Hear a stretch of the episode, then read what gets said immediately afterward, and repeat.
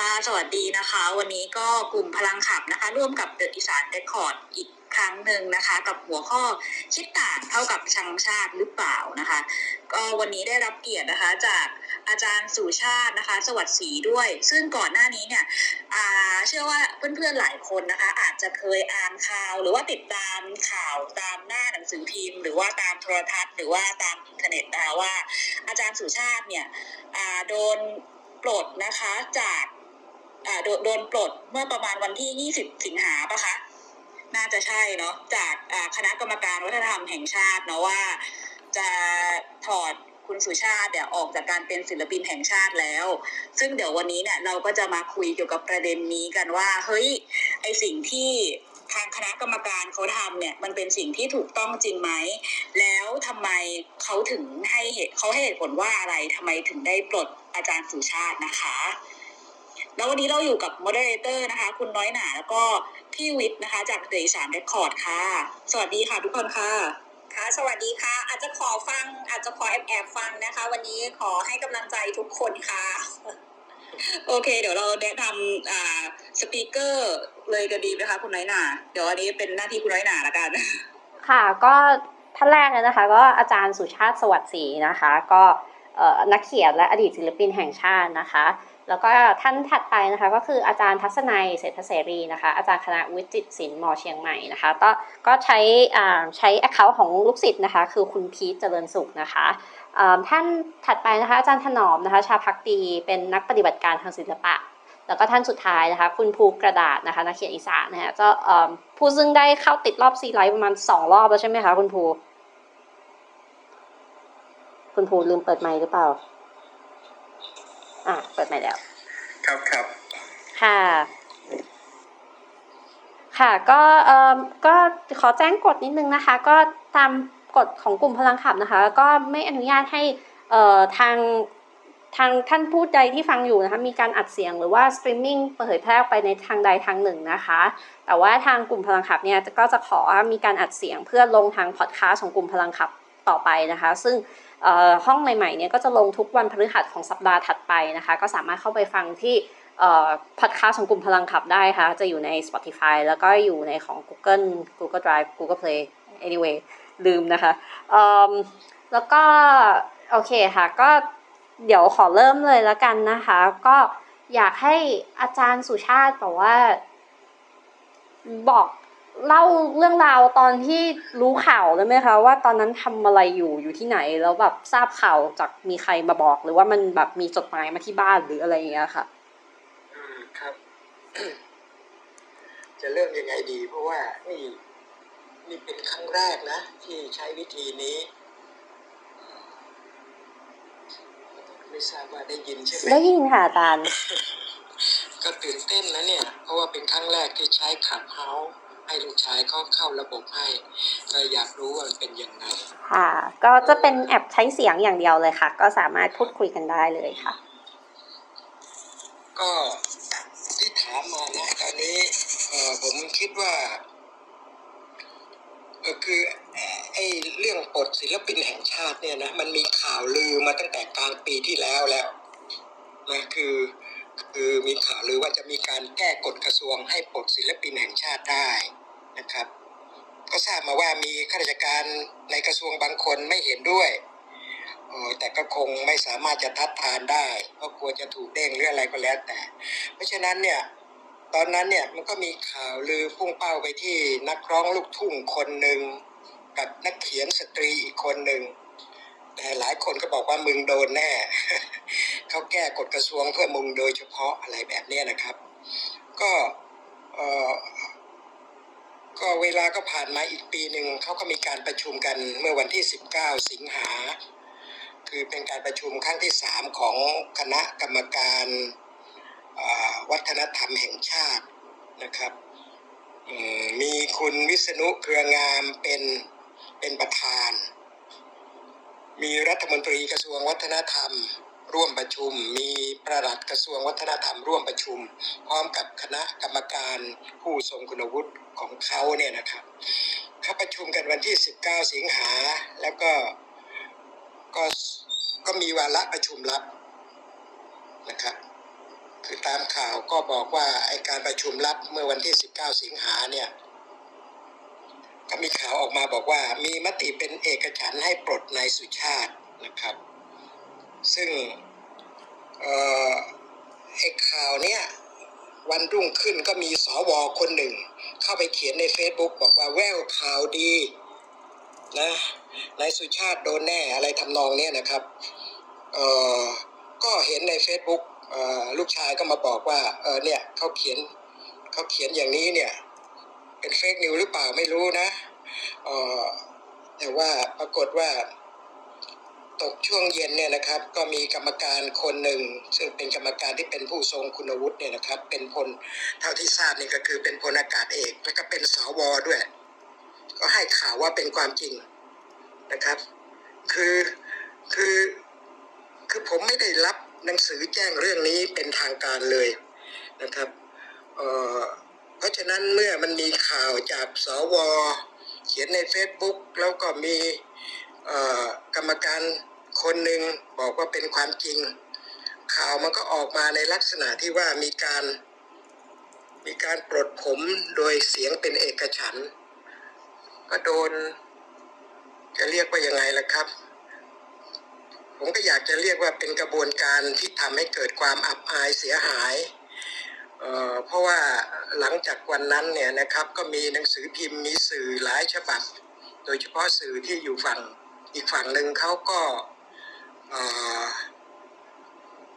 เขาก็ จะว่ายังไงล่ะออย่างเช่นพวก สื่ออย่างเช่น อย่างเช่นท็อปนิวส์เนี่ยเขาก็บอกสุชาติหน้าจ่อยออทิศทางไทยเขาบอกว่าโดนแล้วนะ พอมีเสียงคนทักท้วง อย่างไทยโพสเขาก็บอกว่าสุชาติงองแง แต่ว่าสื่ออย่างเช่นผู้จัดการก็บอกว่าเหมาะสมแล้วสมควรแล้ว อะไรทำนองเนี้ยนะครับ คือผมยังไม่ได้รับหนังสืออย่างเป็นทางการเพื่อจะแจ้งเรื่อง ว่าผมโดนปลดเลยนะครับ แต่ข่าวมันออกไปจนกระทั่ง จะเรียกว่ายังไงล่ะ คือเวลาไปเดินตลาดคนก็มองดูว่า เออพราะข่าวมันปรากฏไปอย่างเอ่อ ทำให้ผมรู้สึกว่าเออคือคือ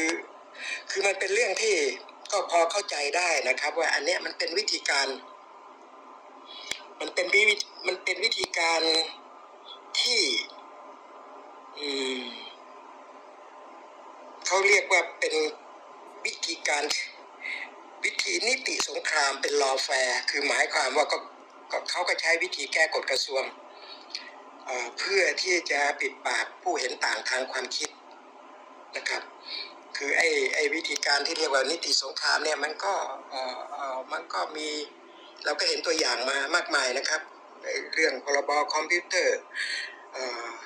พรกฉุกเฉินอะไรทำนองเนี้นะครับเเรื่องการใช้ม .112 กับพวกเด็ก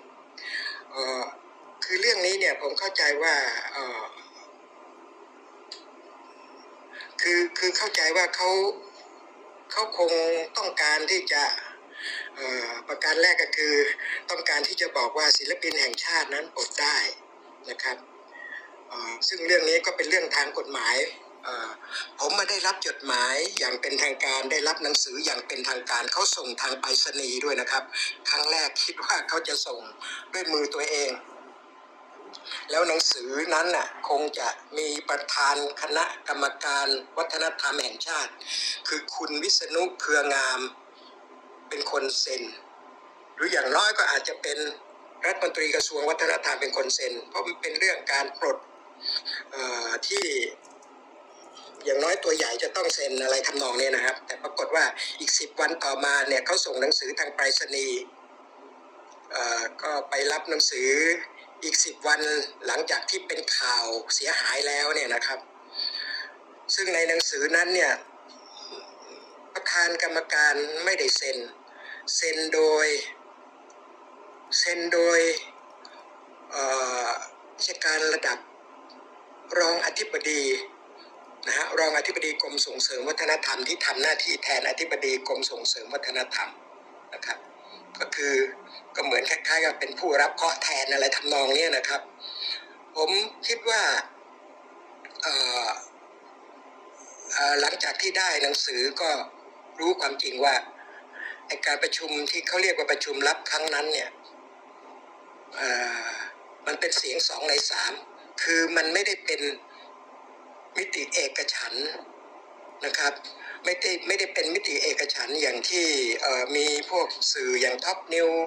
หรือว่าทิศทางไทยไทยโพสต์เอาไปลงนะฮะที่ทำให้ผมเสียหายอับอายเนี่ย เพราะฉะนั้นเนี่ยผมคิดว่าเเรื่องนี้ก็เป็นเรื่องอที่จะต้อง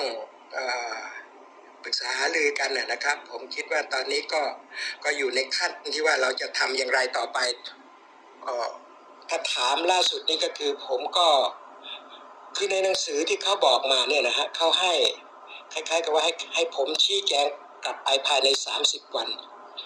บางคนเขาก็เรียกว่าอุทธรณ์อะไรทำนองเนี่ยนะครับหลายคนก็บอกว่าผมควรอุทธรณ์แต่ผมก็เขียนไปใน Facebook ว่าผมไม่อุทธรณ์นะครับเพราะผมรู้สึกว่ามันไม่ชอบมาพากลหนังสือถอดถอนศิลปินแห่งชาติ แต่เซ็นโดยรองอธิบดี ทำหน้าที่แทนอธิบดีนะฮะและประธานประธานคณะกรรมการอยู่ที่ไหนรัฐมนตรีกระทรวงวัฒนธรรมอยู่ที่ไหนนะครับ คือถ้าหากว่าสองคนนี้เซ็นมาหรือแม้แต่ประหลัดกระทรวงเซ็นมาเนี่ยก็ยังพอมีน้ำหนักนะครับผมก็เลยคิดว่าเรื่องมันอยู่เลยผมไปแล้วนะครับ มีการวิพากษ์วิจารณ์หลายหลายแง่มุมทั้งฝ่ายที่เห็นด้วยและไม่เห็นด้วย ฝ่ายที่เข้ามาแสดงความเห็นว่าผมควรจะต่อสู้นะฮะว่าผมควรจะทำให้มันเป็นบรรทัดฐานไว้ เพราะเรื่องนี้มันเกี่ยวข้องกับศิลปินแห่งชาติคนอื่นๆด้วยเนี่ยนะครับ ซึ่งผมครั้งแรกผมก็มีความรู้สึกว่าผมไม่แยแสละแต่หลายคนก็บอกว่ามันควรจะสู้ ผมก็เลยต้องสู้นะครับ ก็คือผมมอบหมายให้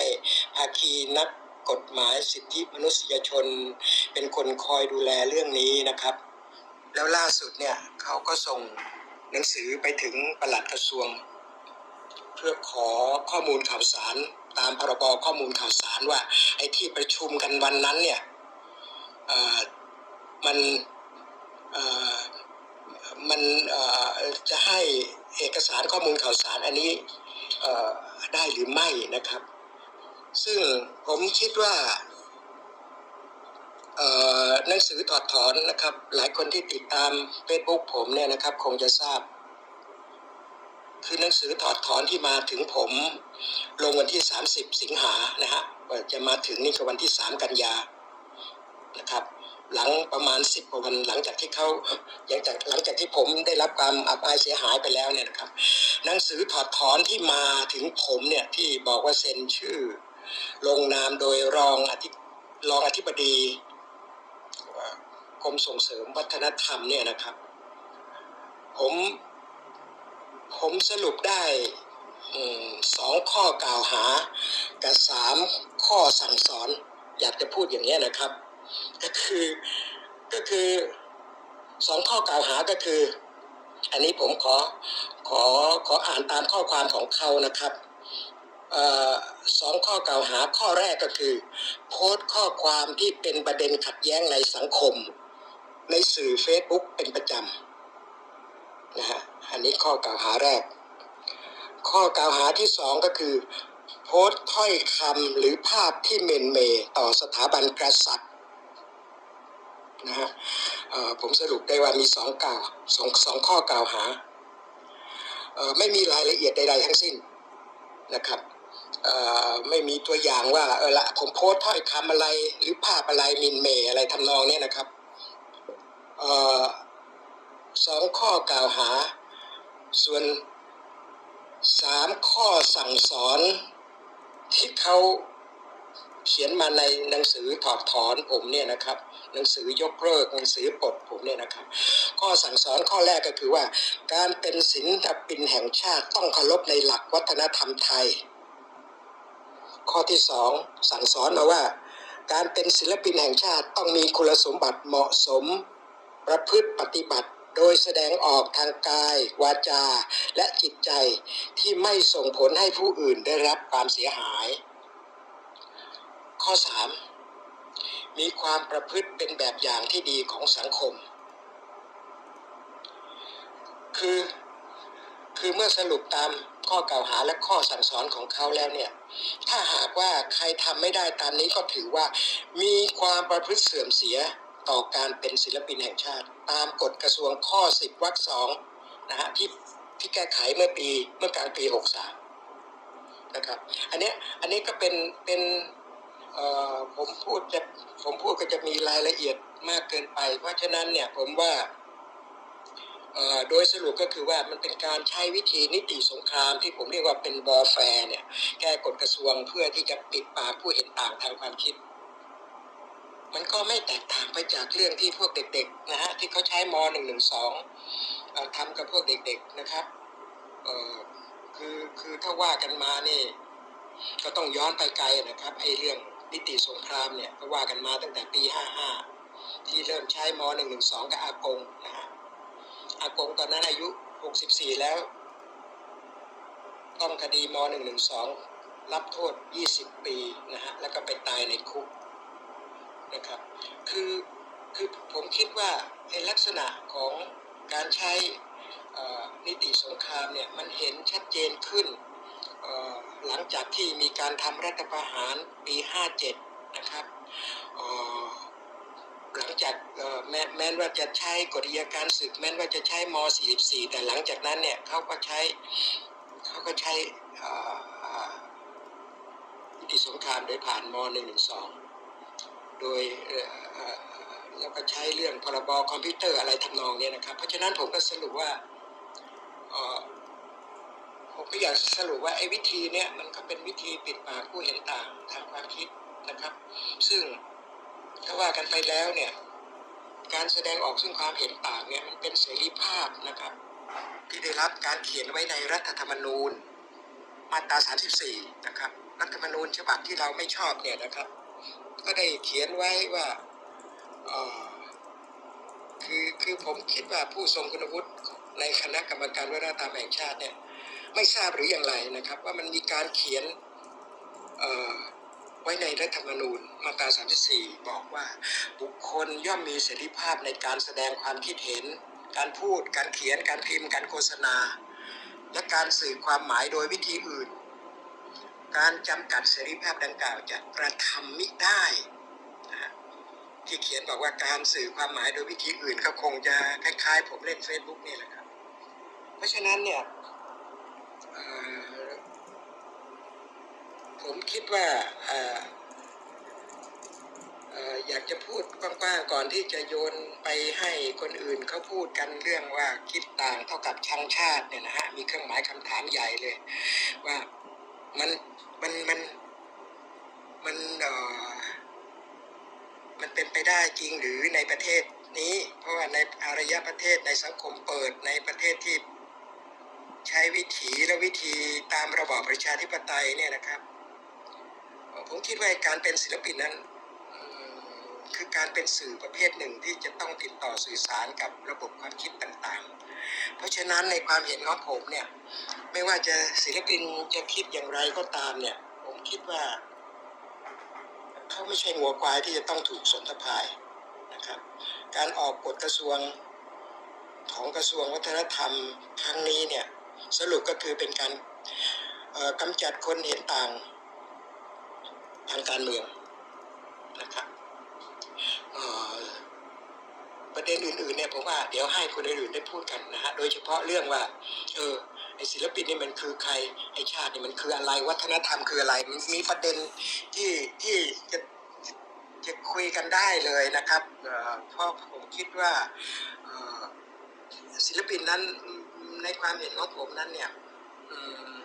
เขาต้องเดินตามวิถีของเขานะครับไม่ได้เดินตามวิถีที่คนอื่นกำหนดให้ด้วยเหตุผลเนี่ยผมจึงคิดว่าการกระทำให้ผมอับอายครั้งเนี้ยเป็นการเชือดไก่ให้ลิงดูอย่างที่เขาว่ากันนะครับ ผมก็คิดว่าเเรื่องมันอยู่เลยตัวผมไปแล้วนะครับไอ้เรื่องทางกฎหมาย ผมก็มอบให้ภาคีนักกฎหมายได้ดูแลตรงนี้นะฮะ แต่ผมที่บอกว่าเรื่องมันเลยไปแล้วก็คือว่าเอาคุณไม่รู้เหรอคุณศิลปินแห่งชาติทั้งหลายเนี่ยว่าเรื่องนี้มันเกี่ยวกับคุณด้วยนะครับเท่าที่เห็นผมก็เห็นมีแต่คนอื่น นอกแวดวงศิลปินแห่งชาติที่เข้ามาให้ความเห็นให้เข้ามาเข้ามา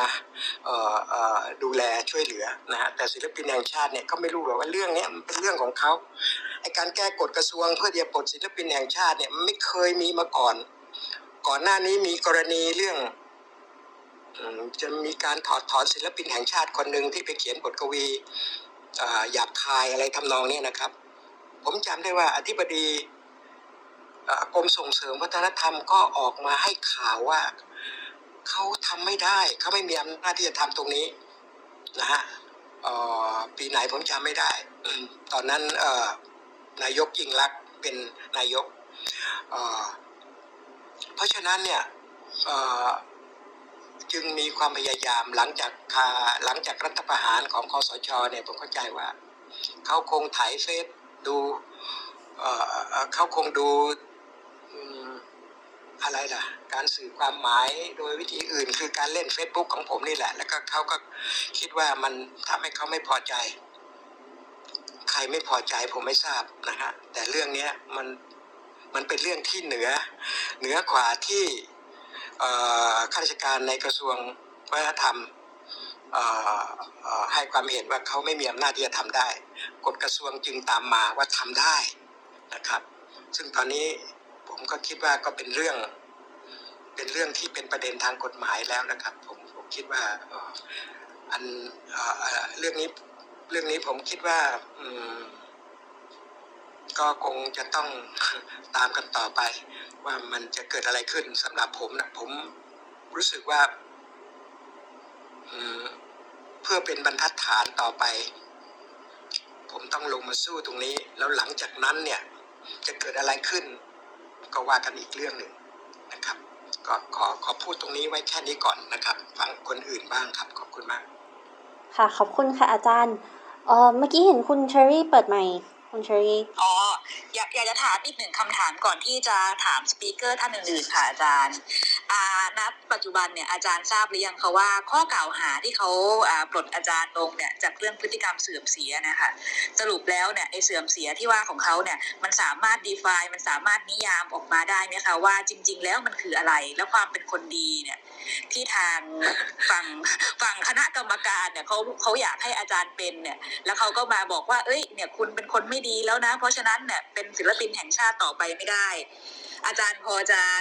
คาดเดาได้ไหมคะว่าเพราะเพราะสาเหตุอะไรที่ที่เขามองแบบนั้นว่าเป็นพฤติกรรมเสื่อมเสียคะอาจารย์ก็ไม่ทราบครับ ไม่ทราบจริง ๆ เพราะฉะนั้นเอ่อเอ่อทางทางเอ่อ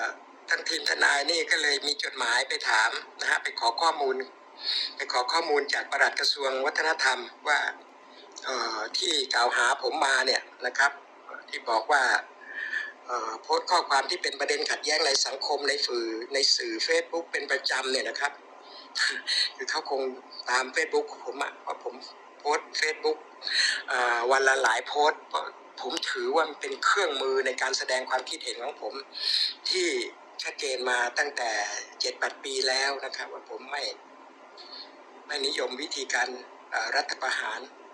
ไม่นิยมวิธีการเผด็จการนะครับ อันนี้ก็ชัดเจนมานะฮะอันนี้ระมังที่เขาเรียกว่าเป็นประเด็นขัดที่ที่ที่ที่เรียกว่าผมโพสข้อความที่เป็นประเด็นขัดแย้งในสังคมนะฮะแล้วก็ที่บอกว่าโพสต์ถ้อยคำหรือภาพที่มินเมย์ต่อสถาบันกษัตริย์เนี่ย ไอ้สิ่งนี้ไอ้คำว่ามินเมย์เนี่ยนะครับ ก็เป็นเรื่องที่ไม่มีรูปธรรม ให้เห็นว่ามันคืออะไรนะครับออซึ่งเรื่องนี้ก็ผมคิดว่าก็เป็นเรื่องเป็นเรื่องข้อต่อสู้ทางกฎหมายทางข้อกฎหมายนะครับออไอ้ส่วน เรื่องข้อที่เทศนาสั่งสอนมาว่าศิลปินแห่งชาติ ควรจะต้องเคารพในหลักวัฒนธรรมไทยหรืออะไรแบบนี้นะครับควรจะต้องสำรวมทางกายวาจาและใจอะไรทำนองเนี้นะครับ อันนี้ผมรู้สึกเฉยๆนะครับ อันนี้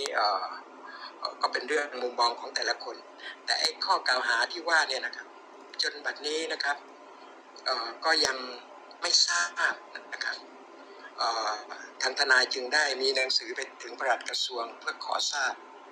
นะครับ แล้วก็ขอทราบภายใน 10 วันนะครับ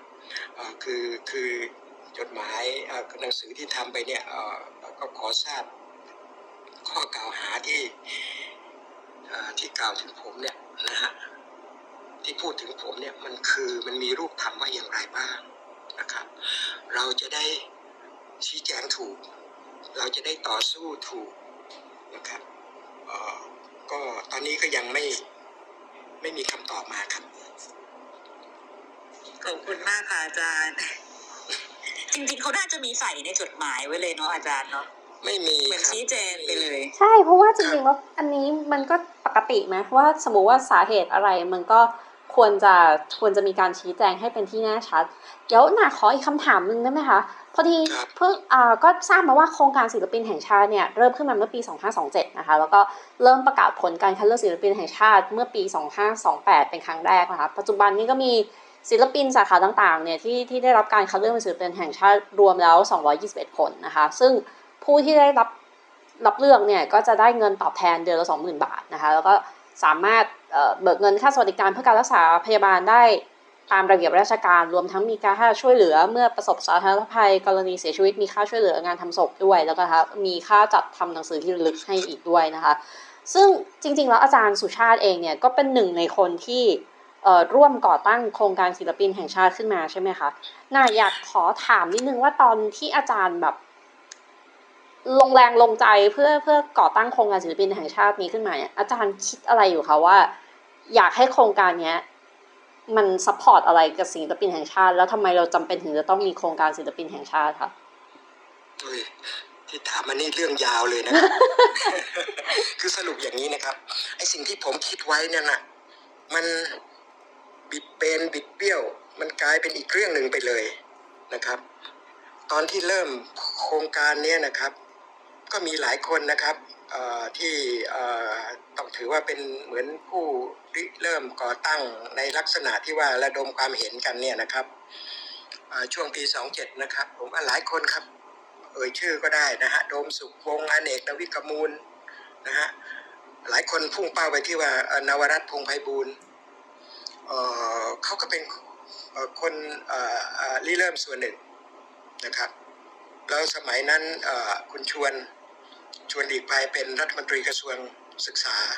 นะครับ ผมก็ชวนก็รู้จักกันนะฮะชวนก็บอกว่ามาช่วยกันนะฮะในส่วนของผมวันตอนเข้าระดมความเห็นเนี่ยก็มีหลายหลายคนนะฮะเข้าไปประชุมกัน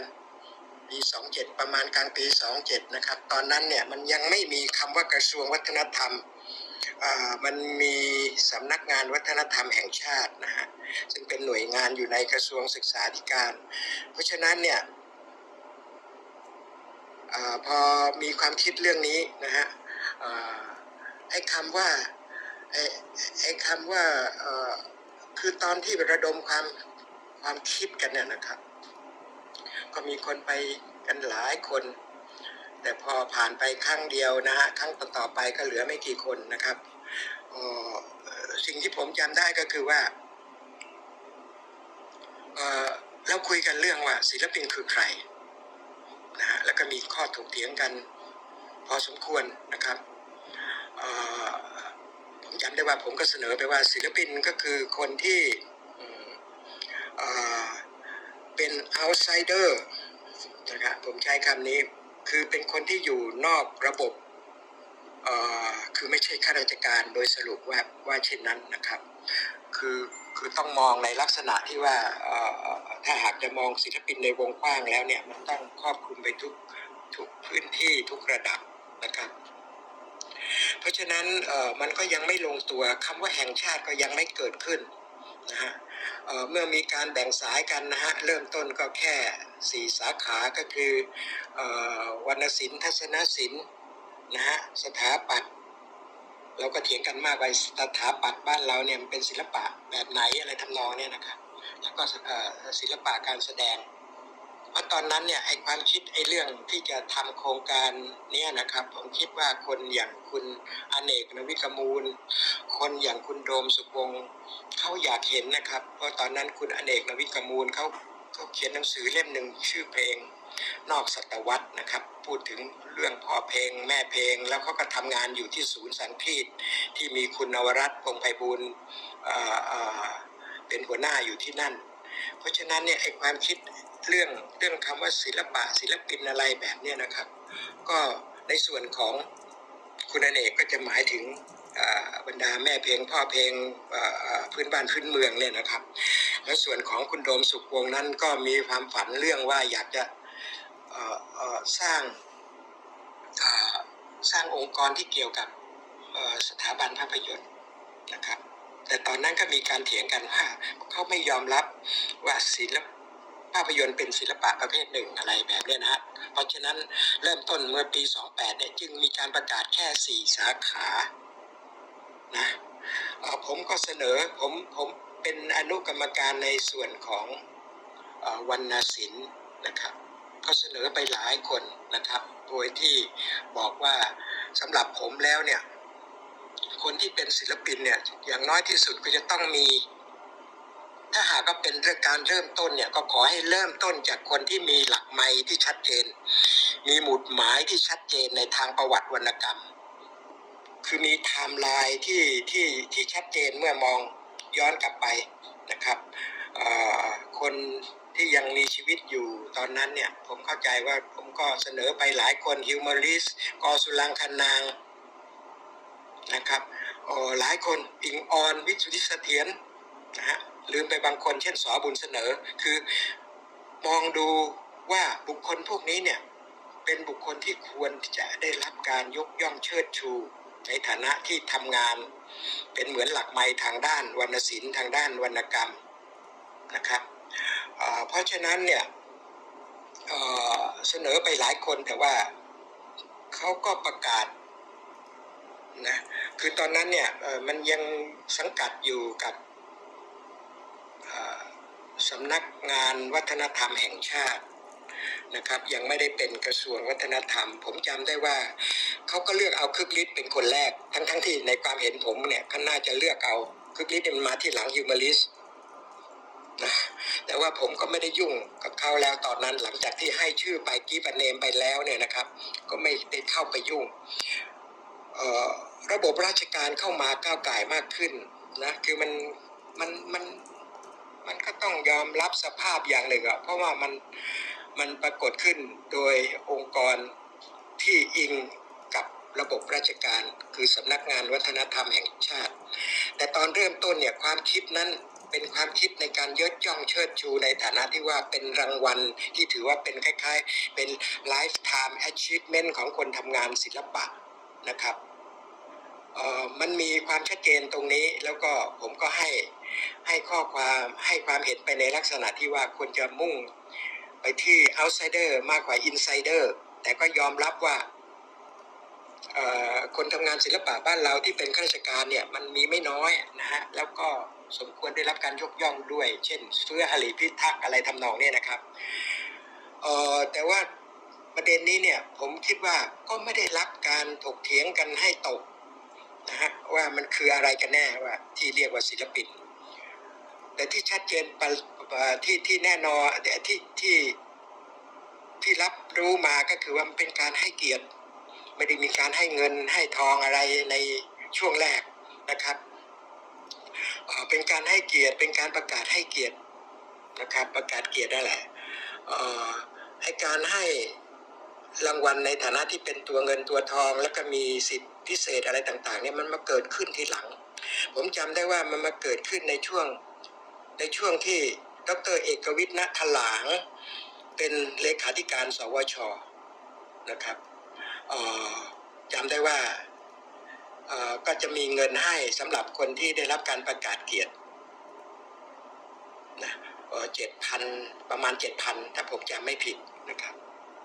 แต่หลังจากนั้นเนี่ยพอสำนักงานวัฒนธรรมแห่งชาติได้เลื่อนฐานะเป็นกระทรวงวัฒนธรรมเนี่ย มันก็คงมีงบประมาณมากขึ้น ผมคิดว่าในช่วงที่ที่มีรัฐมนตรีกระทรวงวัฒนธรรมอย่างผมจำได้ว่าอย่าง อย่างคุณสุธรรมแสงประทุมเป็นรัฐมนตรีกระทรวงวัฒนธรรมเนี่ยนะครับรู้สึกเงินค่าตอบแทนก็เพิ่มขึ้นเป็นหมื่นเป็นสองหมื่น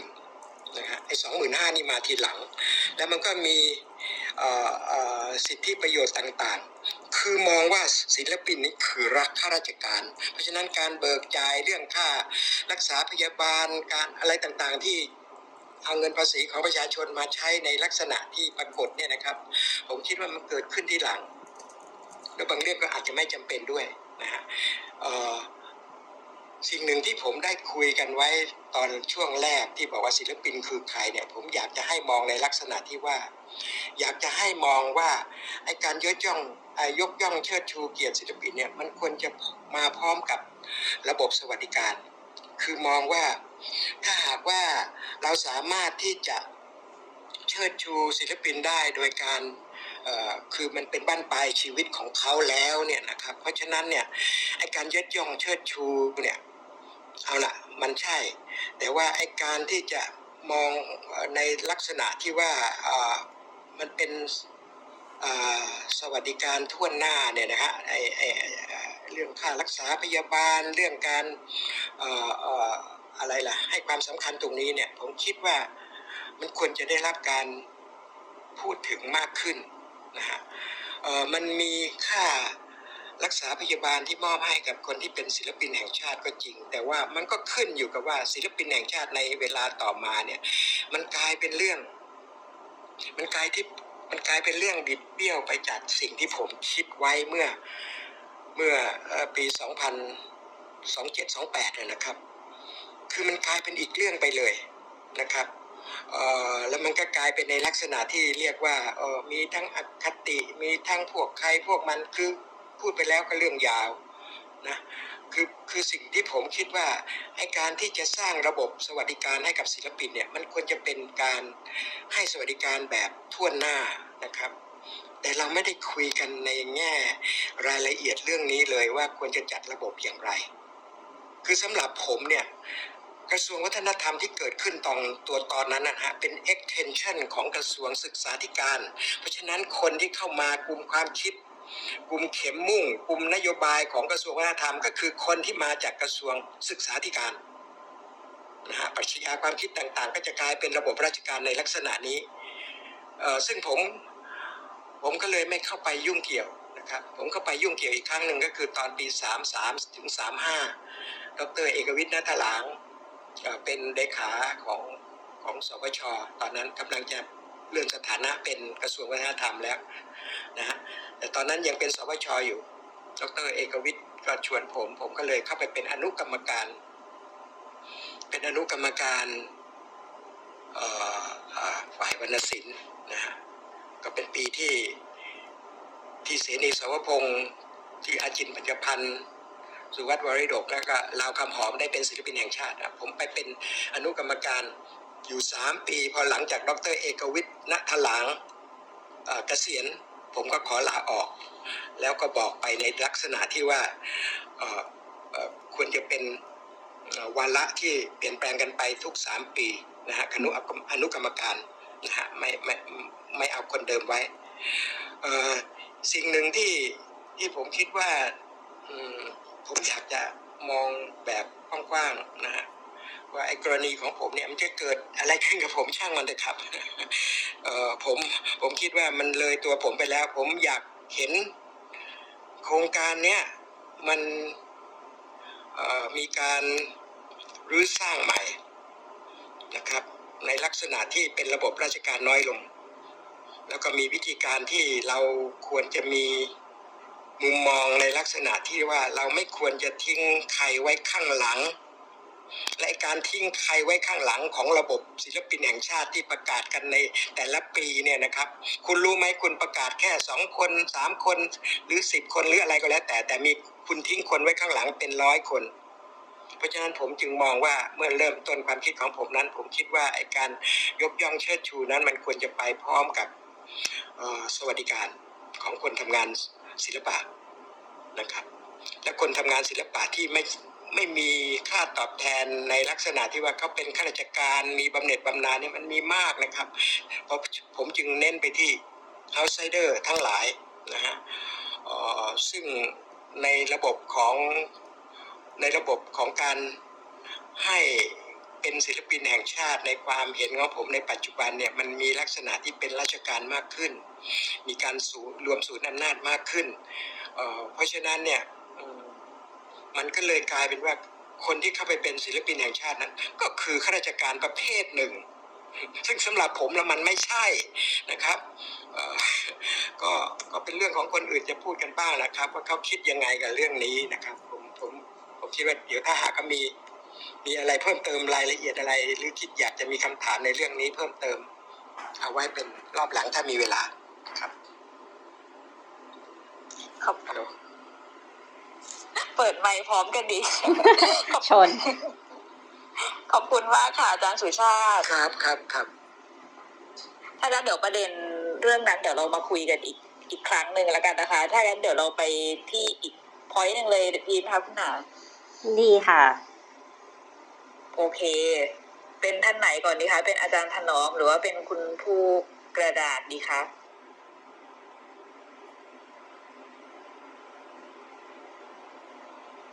ผิดไหมเนี่ยอาจจะต้องถามคำถามกลับมาคุณเชอรี่เออจริง ๆ คุณเชอรี่ถามไหมรู้สึกเราถามไปหลายข้อแล้ว ได้ค่ะถ้านั้นเดี๋ยว ต่อประเด็นเดิมเลยละกันจากที่อาจารย์สุชาติอะค่ะได้พูดไปก่อนหน้า อย่างไอตัวที่ทางภาครัฐอย่างเงี้ยเขาพยายามที่จะมาดีไฟนิยามอะไรบางอย่างเนี่ยบอกว่าศิลปินแห่งชาติ ก็จะต้องเป็นศิลปินที่อยู่ในมีประพฤติตัวไม่เสื่อมเสียหรืออะไรอย่างเงี้ยค่ะไอ้คำคำเนี้ยอ่าในในในทัศนะของอาจารย์ถนอมเนี้ยค่ะ คิดว่ามัน มันโอเคแล้วจริง ๆ ใช่ไหม ที่ทางภาครัฐถึงได้มีการกำหนดกรอบ ว่าความประพฤติที่เสื่อมเสียแบบเนี้ยโดยที่เขาก็ไม่ได้ให้คำนิยามมาแบบชัดเจนนะคะว่ามันเป็นแบบไหนอย่างเงี้ย แล้วก็เอามาเล่นงาน ซึ่งไอการเล่นงานอย่างเงี้ย อันนี้เป็นความเห็นส่วนตัวนะ เรามองว่ามันเป็นในในเรื่องของทางการเมืองมากกว่า อย่างนี้อาจารย์ถนอมอมีทัศนคติยังไงคะกับเรื่องนี้คะ ครับก็ สวัสดีครับ เพราะว่าคือเรื่องนี้เนี่ยได้คุยกันแรกๆตั้งแต่ยังน้ำยังไม่เสด็จยังไม่แน่ใจว่าจะมีหนังสือถอดถอนพิสุชาติออกมาหรือเปล่า จริง ๆ แล้วผม ผมนึกถึงบรรยากาศของประเทศเนี่ยมามันเหมือนกับช่วงที่ฮิตเลอร์ได้อำนาจมาใหม่ๆ ช่วงปี 1930 พอปี 1934 เนี่ยไอ้เกิดเปิดมือขวาของฮิตเลอร์ ซึ่งกลุ่มกระทรวงโฆษณาการและวัฒนธรรมของเยอรมนีเนี่ยก็แก้ทุกอย่างแล้วก็ปัดศิลปะทุกอย่าง ก็จนเกิดคำหนึ่งขึ้นมาคือ ถ้าศิลปะที่ไม่ชอบกับแนวคิดของนาซี ก็ถือว่าเป็นศิลปะชังชาติ ก็เรียกว่าศิลปะเอ่อ degenerate art หรือว่าศิลปะแบบเสื่อมทรามมันก็อันเดียวกัน คือคำว่าชาติของนาซีมันไม่ได้มีประชาชนอยู่ด้วย แล้วที่มันเยี่ยหนักเข้าไปอีกในประเทศนี้เนี่ย มันพยายามเอาแนวคิดผสมผสานกันระหว่างมุสโสลินีกับฮิตเลอร์เข้ามาเล่น ในบทบาทของ ซอฟต์พาวเวอร์คืออำนาจทางศิลปวัฒนธรรมของประชาชนให้มันอ่อนแอลงไป แล้วก็อ่อนแอลงไปเรื่อยๆ ภายใต้กรอบของคำว่าชาติ ภายใต้กรอบของกระทรวงวัฒนธรรม คืออย่างอย่างอย่างที่เราทราบประวัติศาสตร์กันมาเนี่ยคือกระทรวงวัฒนธรรมล้มลุกคลุกคลานมาเนี่ยตั้งเรายุบยุบแล้วตั้งมาในสองสามครั้งแล้วนะครับ ตั้งขึ้นมาในขณะที่ การสร้างชาติเริ่มขึ้นครั้งหนึ่ง ต่อมาก็มาตั้งตอนขณะที่มีภัยคอมมิวนิสต์ แล้วก็ยุบไปพอหมดเรื่องราวต่างๆ ก็มาตั้งอีกครั้งก็ช่วงที่เจอกับกระแส globalization ที่ถูกหาว่ามันจะถูกทำลายอัตลักษณ์ ซึ่งล่าสุดที่มาตั้งขึ้นมาเนี่ย ก็เพราะว่ากลัวว่ามันจะเสียความเป็นเอกลักษณ์ของชาติ ซึ่งไม่ได้หมายถึงประชาชนนั้นสิ่งที่พี่ชาติพูดไปตั้งแต่แรกตั้งที่บอกว่าทำไมศิลปินแห่งชาติ ในลักษณะที่กล่าว ในลักษณะที่เป็นของประชาชน มันถึงไม่เกิดขึ้นทำไมให้คนอย่างคึกฤทธิ์ปาโมดก่อนทำไมไม่ให้แม่เพลง หรือว่าพ่อเพลง หมอลำก่อน มันไม่มีความจำเป็นใดๆเขาก็ต้องการเอาตัวนี้เป็นตัวแบบ ฉะนั้น ผมต้องบอกว่ากว่าที่ชาติก็จะได้ก็ถือว่า ถือว่านานเกินน่ะแล้วล่ะ ในความคิดของผม ในปัจจุบันเนี่ย มันมันคำว่าแห่งชาติเนี่ย มันไม่ได้มีความเป็นประชาชนอยู่ด้วย อะไรก็ตามที่ประชาชนพูดถึงประชาชน มันเป็นลักษณะของการเรสิสแตนการต่อต้านหมดผมผมผมเชื่อว่า ผ่านไปอีก ผ่านโปรเจกต์ 20 ปีไปเนี่ย กระทรวงวัฒนธรรมก็ถูกยุบเพราะไม่มีความจำเป็นเพราะเขาคุมอำนาจเบ็ดเสร็จไปแล้ว มันแย่ตรงที่ในส่วนหนึ่ง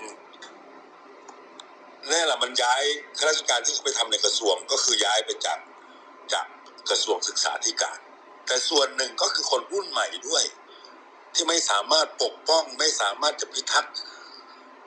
ผลประโยชน์ของประชาชนได้ไม่สามารถพิทักษ์ผลประโยชน์ให้กับศิลปิน ที่แทบจะเรียกว่าไม่มีรัฐสวัสดิการอะไรเลย บ้านเรามันถึงมันไม่แปลกหรอกที่ศิลปินในสาขาต่างๆ มีความจำเป็นที่จะไปทำงานอย่างอื่น เป็นงานหลักไม่ว่าจะเป็นครูบาอาจารย์ หรือว่าอาชีพอื่นๆ ส่วนอาชีพศิลปินมันไม่ใช่ professional แล้ว เพราะว่า ประเทศนี้หน่วยงานองค์กรของรัฐประเทศนี้ไม่รับรองหรือว่าไม่ endorse ให้ฐานะที่เป็นอาชีพ ถ้าจะเป็นอาชีพคุณก็ต้องเข้ามาในในสถานะของความเป็นชาติที่รัฐเป็นผู้กำหนด มาตราต่างๆขึ้นมาไม่ว่าจะเป็นความดีความงามความจริง บ้าบอคอแตกอะไรก็แล้วแต่ซึ่ง มันฝืนกับความเป็นมนุษย์ มันกลายเป็นว่ารัฐที่พยายามที่จะสร้างชาติภายใต้กรอบของวิธีคิดแบบฟาสซิสเผด็จการฟาสซิสโดยเอาศิลปะเป็นหัวนำซึ่งผมคิดว่า มันเป็นไปไม่ได้ แล้วผมก็ไม่เห็นด้วยอย่างยิ่งถ้าไม่มีความจำเป็นจริงๆ ที่จะให้ข้าราชการในกระทรวงวัฒนธรรมอยู่ก็คือยุบมันไปเถอะเปลือง อันนี้ผมพูดด้วยความจริงใจนะครับว่า ไม่มีความจำเป็นอะไรเพราะว่างานอะไรก็แล้วที่แห่งชาติแห่งชาติเนี่ยมันไม่ได้เห็นหัวประชาชนเลยสำหรับผมแล้ว ไม่มีความจำเป็นใดๆที่จะต้องเอาหน่วยงานนี้ขึ้นมา เพื่อที่จะกดทับข่มเหงบังคับข่มขู่ ให้คนในชาติกลายเป็น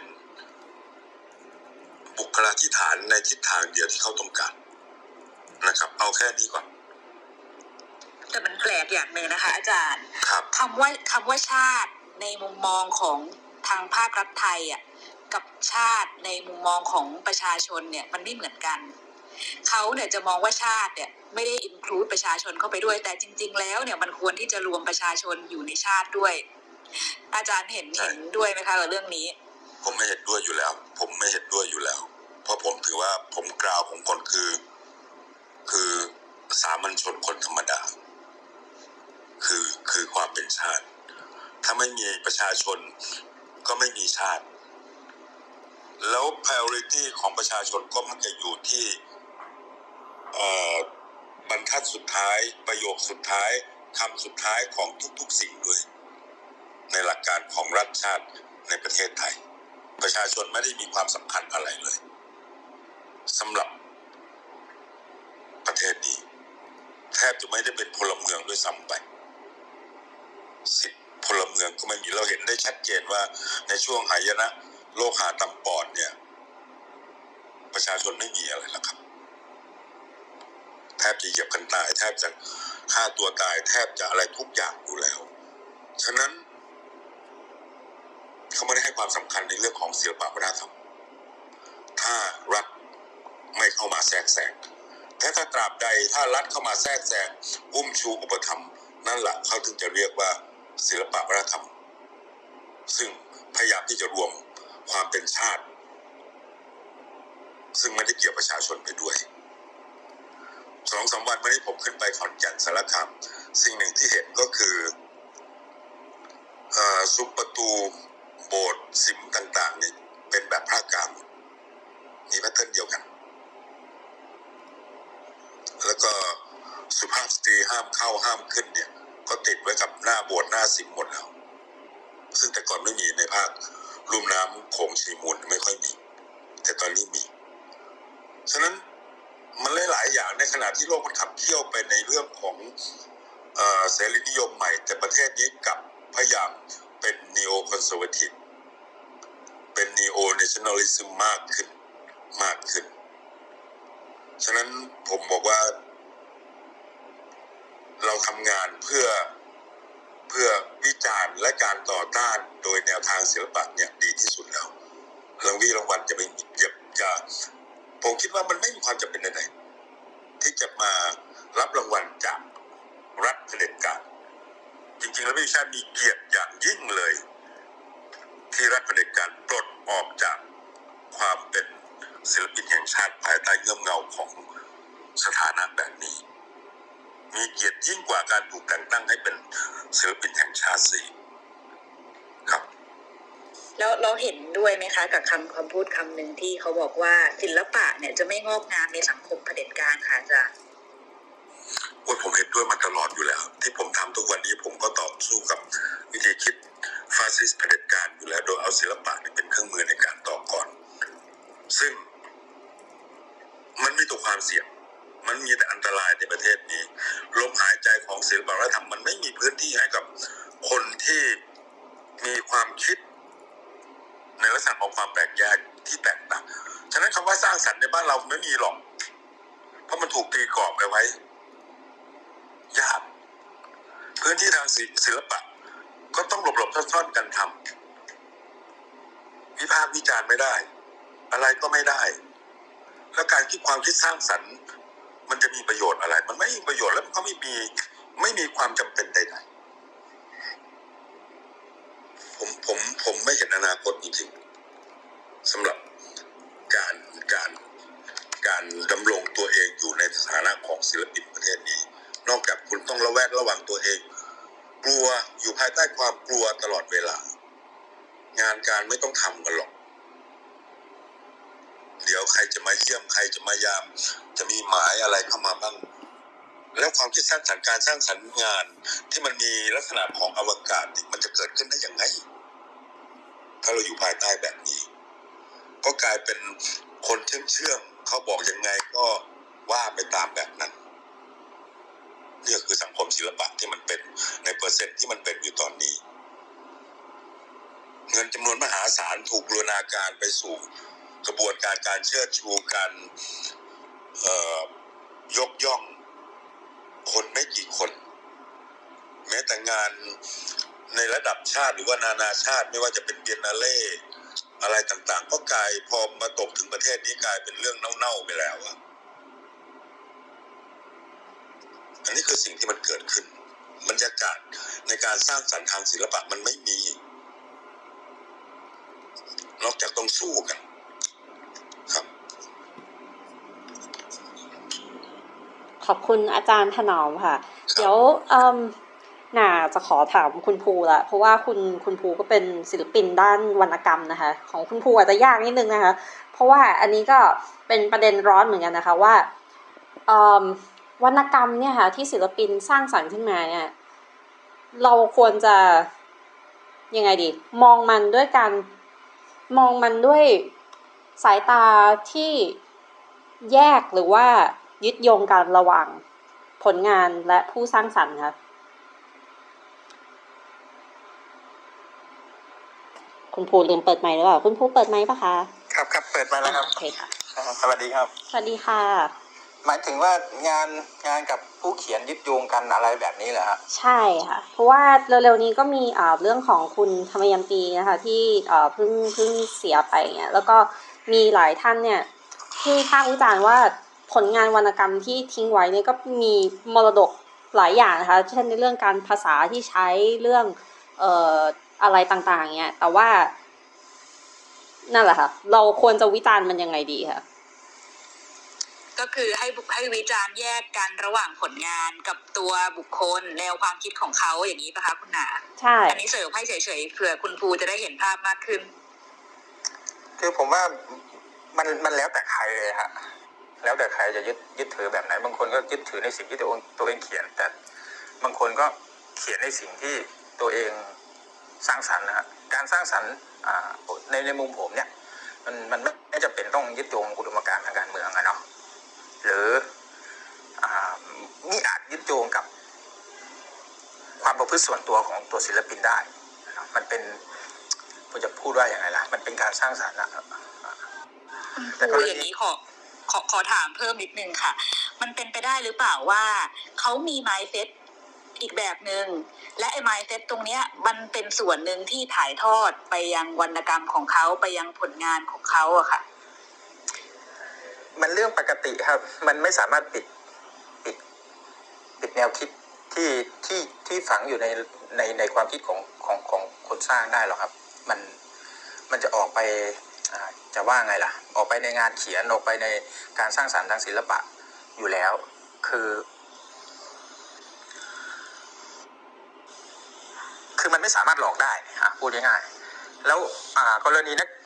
คำถามที่ว่าระหว่างนักเขียนกับตัวงานเนี่ยแยกขาดจากกันไหมมันในทางหนึ่งเนี่ย ถ้าเราจะบอกว่าแยกขาดจากกันได้ ก็ได้ หรือไม่สามารถแยกขาดจากกันได้ ก็ได้เหมือนกัน ในมุมผมอะนะ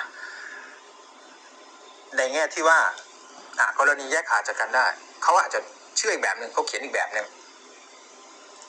เหมือนนักแสดงอะก็สามารถทำได้ ส่วนแยกจากกันไม่ได้ก็คือเขาเชื่อยังไงเขาเขียนอย่างนั้น อันนี้ก็แยกออกจากกันไม่ได้ เขาก็จะถ่ายทอดออกไปในในมุมแบบนั้น และและถ้าในมุมของนักเขียนนะคะส่วนมากแล้วอะเขาจะอ่ามีการแยกหรือเปล่าว่าเฮ้ยฉันมีแนวคิดอย่างนี้นะ แต่ฉันอยากจะเขียนเรื่องอีกแบบหนึ่งแล้วก็ไม่ได้ใส่แนวคิดของตัวเองลงไป หรือจริง ๆ แล้วอะยังไงยังไงมันก็มันก็สลัดไม่ออกอะในเมื่อฉันคิดแบบนี้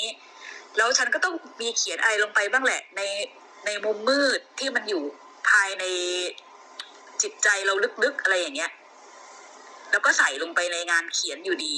แล้วพอคนอ่านเนี่ย พอไปอ่านปุ๊บเอ้ยทำไมคุณเขียนออกมาแบบนี้ล่ะ อย่างอย่างยกตัวอย่างอะค่ะ อย่างเรื่องอ่า การส่งเสริมปิตาธิปไตยในงานเขียนของคุณโทมยันตีอย่างเงี้ยคือคือเป้าหมายเขาเขียนเขาเขาเขามีเป้าหมายในการเขียนอะว่ายังไงหรือสิ่งที่สิ่งที่หลอมหลอม ตัวคนเขียนขึ้นมาเนี่ยเขาเชื่อยังไง ผมมองแบบนั้นมากกว่านะคือเขาเชื่อยังไงเขาจึงเขียนแบบนั้น ถูกไหมฮะไม่ไม่ใช่ว่าอ่าโดยรู้ตัวหรือไม่รู้ตัวก็ตาม แต่มันจะออกไปแบบนั้นในกในกรณีแบบนี้นะผมผมมองแบบนั้น ไม่อ่าคำถามเนี่ยมันมันยาวไหวผม ผมยังงงๆหน่อยว่าเออสรุปสรุปคือจะ เอายังไงว่าผู้สร้างผู้สร้างงานกับงานเนี่ยสอดคล้องกันไหมเนี่ยผมตอบไปแล้วว่ามันสอดคล้องกันก็ได้ ไม่สอดคล้องกันก็ได้แล้วแต่ แต่ทั้งหมดทั้งปวงขึ้นอยู่กับจุดประสงค์ในการในการสร้างในการเขียนน่ะในการ copy paste ก็ได้ ว่าคุณมีอุดมการณ์ในการที่คุณเชื่อคุณคิดอยู่เนี่ยคืออะไร อย่างคุณธรรมยันตีเขาอาจเขาอาจจะ เชื่อของเขาแบบนั้น ซึ่งไม่ใช่ความเชื่อ ที่ยังไงล่ะ ที่คนรุ่นรุ่นใหม่ๆก็รู้สึกว่าเออมันไม่ใช่ แต่ขณะที่คนรุ่นนั้นเขาเชื่อว่ามันเป็นแบบเนี้ยมันต้องเป็นแบบเนี้ยเขาก็เขียนลงไปในงานของเขา หรือความเชื่อเรื่องเรื่องความเป็นชาติ เขาก็ใส่ไว้ในงานของเขา คือมันเป็นเป้าหมายอะฮะ เป้าหมายของคนเขียนแหละว่า คนเขียนมีเป้าหมายอะไร เพื่อต้องการบอกอะไร คือผมเชื่ออย่างหนึ่งว่าอ่าทุกทุกคนที่เขียนหนังสือเนี่ยมีเป้าหมายส่วนตัว ไม่ว่าเป้าหมายโดยส่วนตัวหรือเป้าหมายในอุดมการณ์ในทางการเมือง ที่ใส่เข้าไปในนั้น ฉะนั้นเนี่ยอ่ามันแยกออกจากกันได้ ได้ก็ต่อเมื่อเชื่อแบบหนึ่งเขียนแบบหนึ่งซึ่งมันก็มีมันไม่ใช่ว่ามันไม่มี หรือเชื่อยังไงเขียนเขียนอย่างนั้นน่าจะประมาณนี้แหละครับ ค่ะโอเคขอบคุณค่ะ คุณครูกระดาษเอ่อก็เดี๋ยวเอ่อทีนี้เนี่ยนะคิดว่าเดี๋ยวขอ move on ไปไปต่อไหมคุณเชอรี่ หรือว่าคุณเชอรี่มีคำถามอะไรเพิ่ม เดี๋ยวเดี๋ยว move on เลยก็ได้ค่ะ แล้วก็เดี๋ยวอ่า wrap up กันอีกสักหนึ่งรอบ ดีไหมคะ เพราะว่าอันนี้ก็หนึ่งชั่วโมงแล้ว ครับ ก็เดี๋ยวหน่ะขอถามอาจารย์ทัศนัยนะคะ ว่าวันก่อนนู้นนะคะ ที่อาจารย์อ๋อ22มีนาต้นปีนู่นเลยเนี่ย ก็ที่อาจารย์บอกว่ามีโชว์ดาวนะคะที่ที่มอเชียงใหม่เนี่ย คือวันนั้นนะคะอาจารย์ทำไมอาจารย์ถึงเลือกที่จะเข้าไปเออยู่ฝ่ายนักศึกษาค่ะที่ตอนเผื่อคนที่ไม่ทราบนะคะ ก็คือวันที่ 22เนี่ยก็มีเอ่อบุค กลุ่มบุคคลนะคะประมาณ 5 คนเนี่ยเข้าเข้ามาลื้อผลงานศิลปะของนักศึกษาที่แล้วก็เอาใส่ถุงดำนะคะแล้วก็เตรียมขนย้ายไปที่อื่น โดยไม่มีการชี้แจงเหตุผล ไม่มีเอกสารชี้แจงใดๆนะคะซึ่งตอนนี้เนี่ยกลุ่มนักศึกษาเนี่ยกำลังชุลมุนกันอยู่นะคะว่าพยายามห้ามว่านี่เป็นผลงานที่พวกเขาจัดแสดงก็ต้องส่งอาจารย์ แต่ว่าก็ไม่ได้รับความร่วมมือนะคะและยังคงพยายามขนย้ายพยายามเอาออกต่อไปเนี่ยแล้วปรากฏว่าตอนที่กำลังแบบเถียงกันอยู่เนี่ยก็มีอาจารย์ทัศนัยนะคะ เข้ามาช่วยนักศึกษาว่าคุณจะทำแบบนี้ไม่ได้ แล้วก็มีการไลฟ์ออกมาในทาง Facebook แล้วก็ทางโซเชียลมีเดียหลายช่องทางโดยกลุ่มนักศึกษาเนี่ยแล้วก็หลังจากนั้นก็เป็นข่าวขึ้นมา แล้วก็มีการโค้ดคำพูดของอาจารย์ในวันนั้นว่าศิลปะไม่เป็นเจ้านายใคร และไม่เป็นขี้ข้าใครนะคะก็กลายเป็นโค้ดดังในโซเชียลขึ้นมานะคะว่าทีนี้เนี่ยก็เลยอยากจะถามว่าอาจารย์ในวันนั้นเนี่ยตอนที่อาจารย์ได้ยินเรื่องเนี้ยแล้ว เลือกที่จะเข้าไปช่วยฝั่งนักศึกษาเนี่ยตอนนั้นอาจารย์คิดอะไรอยู่คะทำไมเขาถึงทำแบบนี้ไม่ได้ เชิญอาจารย์ทัศนัยค่ะ ครับสวัสดีครับเรื่องนี้เอาสั้นๆก่อนนะแล้วเดี๋ยวมีเวลาเนี่ยวเรามาคุยกันต่อได้ ก็คือในวันนั้นน่ะผมไม่ได้มีความตั้งใจล่วงหน้าว่าจะทำให้เกิดประเด็นอะไรเลย ในความในข้อเท็จจริงก็คือกำลังขับรถพาภรรยากับลูกชายจะบินไปกินก๋วยเตี๋ยว แล้วก็มีข้อความระดมส่งมาหาผม ในโทรศัพท์ส่งมาหาผม โดยประมาณเสียงทั้งหมดก็คืออาจารย์ช่วยด้วย ผมก็ไม่รู้ว่ามันเกิดอะไรขึ้นหรอกไม่รู้ว่าที่สาขาไฟไหม้หรืออะไรหรือว่ามีขโมยขโจรหรือว่ามีเกิดอะไรขึ้นเหตุการณ์อะไรเพราะผมก็ไม่ได้ออนไลน์ตลอดเวลาทางภรรยาเขาก็เปิด Facebook ดู แล้วก็เห็นว่ามีประเด็นเมื่อผมเมื่อผมไปถึงที่เกิดเหตุเนี่ย ผมก็เห็นไอ้บุคคลกลุ่มเนี้ย แล้วก็ประมวลเหตุการณ์อย่างเร็วๆ เพราะว่ามันไม่ใช่เป็นครั้งแรกที่เกิดเหตุการณ์ในลักษณะแบบนี้ มันเกิดเหตุการณ์ลักษณะนี้เนี่ยมานานครับไม่ใช่เฉพาะคนกลุ่มนี้เอาเข้าจริง ๆ แล้วเนี่ยเกิดขึ้นมาหลายสิบปีด้วยซ้ำคือความขัดแย้งของความเชื่อ หรือคำอธิบายว่าศิลปะคืออะไร แต่ก็ไม่เคยมียุคสมัยนายใดที่ไอความเชื่อที่ต่างกันเนี่ยมันจะก้าวล่วงข้ามเส้นล้ำหน้ากันมากขนาดนี้ ในวันนั้นผมก็เลยไม่มีทางเลือกอื่นก็คือ หลังจากที่ประมวลไอ้สิ่งที่เป็นสาเหตุที่เกิดขึ้นโดยโดยเร็วแล้ว แล้วผมก็ก็ก็ performance ออกไปอะคือไม่ได้ performance ผมก็ทำตามหน้าที่ของผมออกไปนะไอ้ประเด็นนี้เดี๋ยวถ้าเรามีเวลาเราจะมาคุยกันได้อีกซึ่ง มันก็เกี่ยวข้องกับเรื่องที่พี่สุชาติ กำลังถูกกระทำแล้วก็เรื่องอื่นๆไม่ว่าเรื่องเยาวชนและเรื่องของสถานะของอิสรภาพและเสรีภาพในสังคมไทย ไม่ใช่เฉพาะในศิลปะเท่านั้นนะฮะมันก็เกี่ยวพันกันโดยทั้งหมด ในเบื้องต้นเนี่ยก็คือจริงๆแล้วผมเตรียมประเด็นที่จะมาพูดเยอะมากนี่ผมก็จดเอาไว้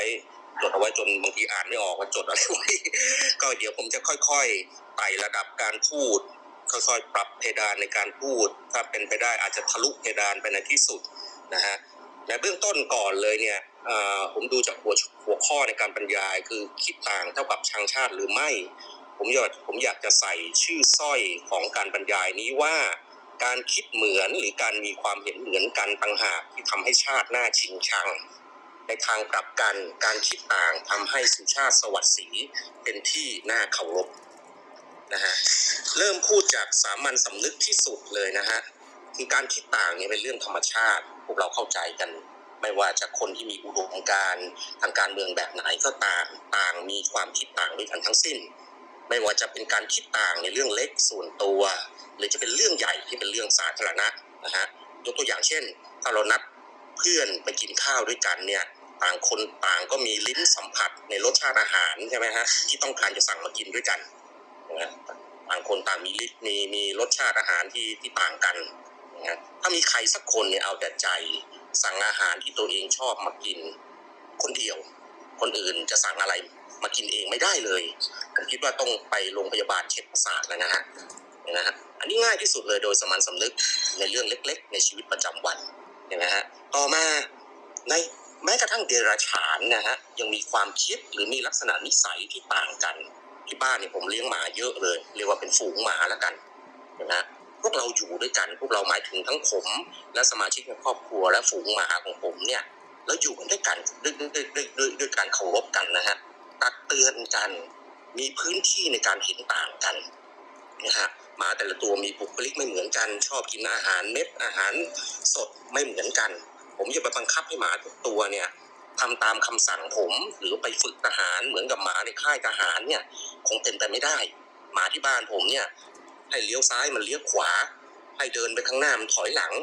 เห็นไหมฮะให้วิ่งมาซบไอ้ที่หน้าที่ที่หน้าตักเนี่ยมันวิ่งหนี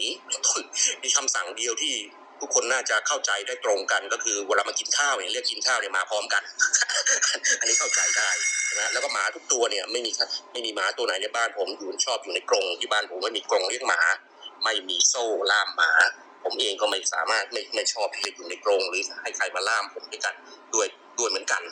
เพราะฉะนั้นทั้งผมและหมาเนี่ยอยู่กันด้วยการเคารพนับถือกันตักเตือนกัน ผมทำในสิ่งที่เขาทำไม่ได้ เช่น จุดยากันยุงอย่างเงี้ยเขาทำไม่ได้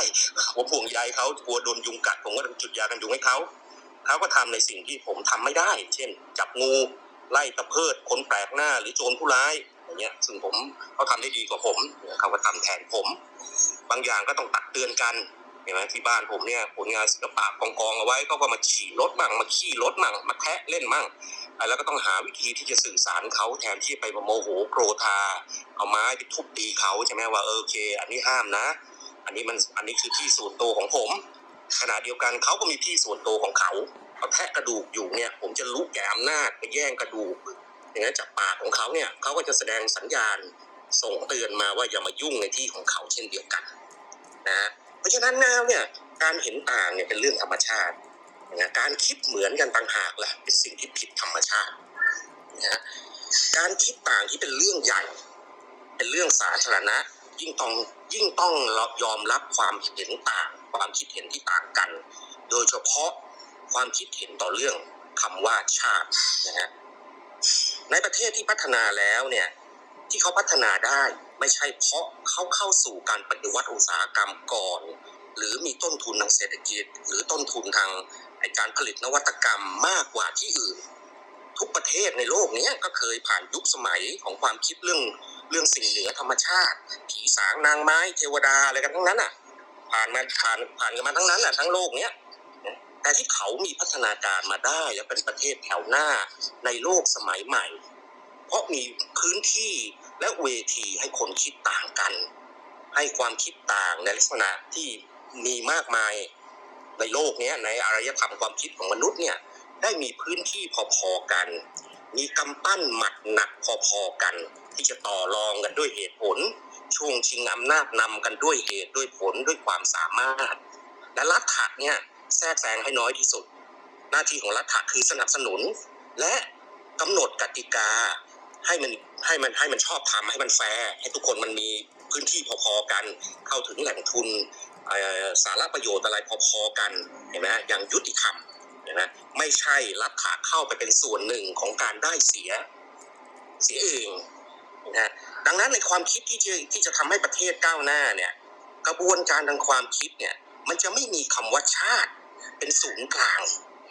ในประเทศที่พัฒนาแล้วนะฮะ แม้กระทั่งแม้กระทั่งคอนเซปต์เรื่องชาตินิยมเองเนี่ยหลายคนก็เข้าใจผิดว่าคือ คือความคิดที่นิยมความเป็นชาติดังนั้นเอาชาติเป็นศูนย์กลางไม่จริงนะฮะถ้าจะถ้าจะคุยในรายละเอียดเนี่ยประเทศที่เคยเป็นชาตินิยมมากมายทั้งญี่ปุ่นในเยอรมนีหรืออะไรก็ตามเถอะไม่ได้มี concept ของความเป็นชาติ ที่เป็นศูนย์กลางยึดโยง ความคิดต่างๆ เข้าด้วยกันนะฮะอันนี้คืออันนี้เข้าใจผิดมากๆ นะเพราะเมื่อใดก็ตามที่คำว่าชาติเนี่ยมีอิทธิพลในศูนย์กลางของความคิด การคิดหรือความเห็นต่าง ต่างจากไอ้ไอ้สิ่งที่มันที่ชาติมันไปกลุ่มอำนาจอยู่เป็นศูนย์กลางเนี่ยมันแทบเป็นไปไม่ได้เลยนะฮะรวมทั้งสิ่งที่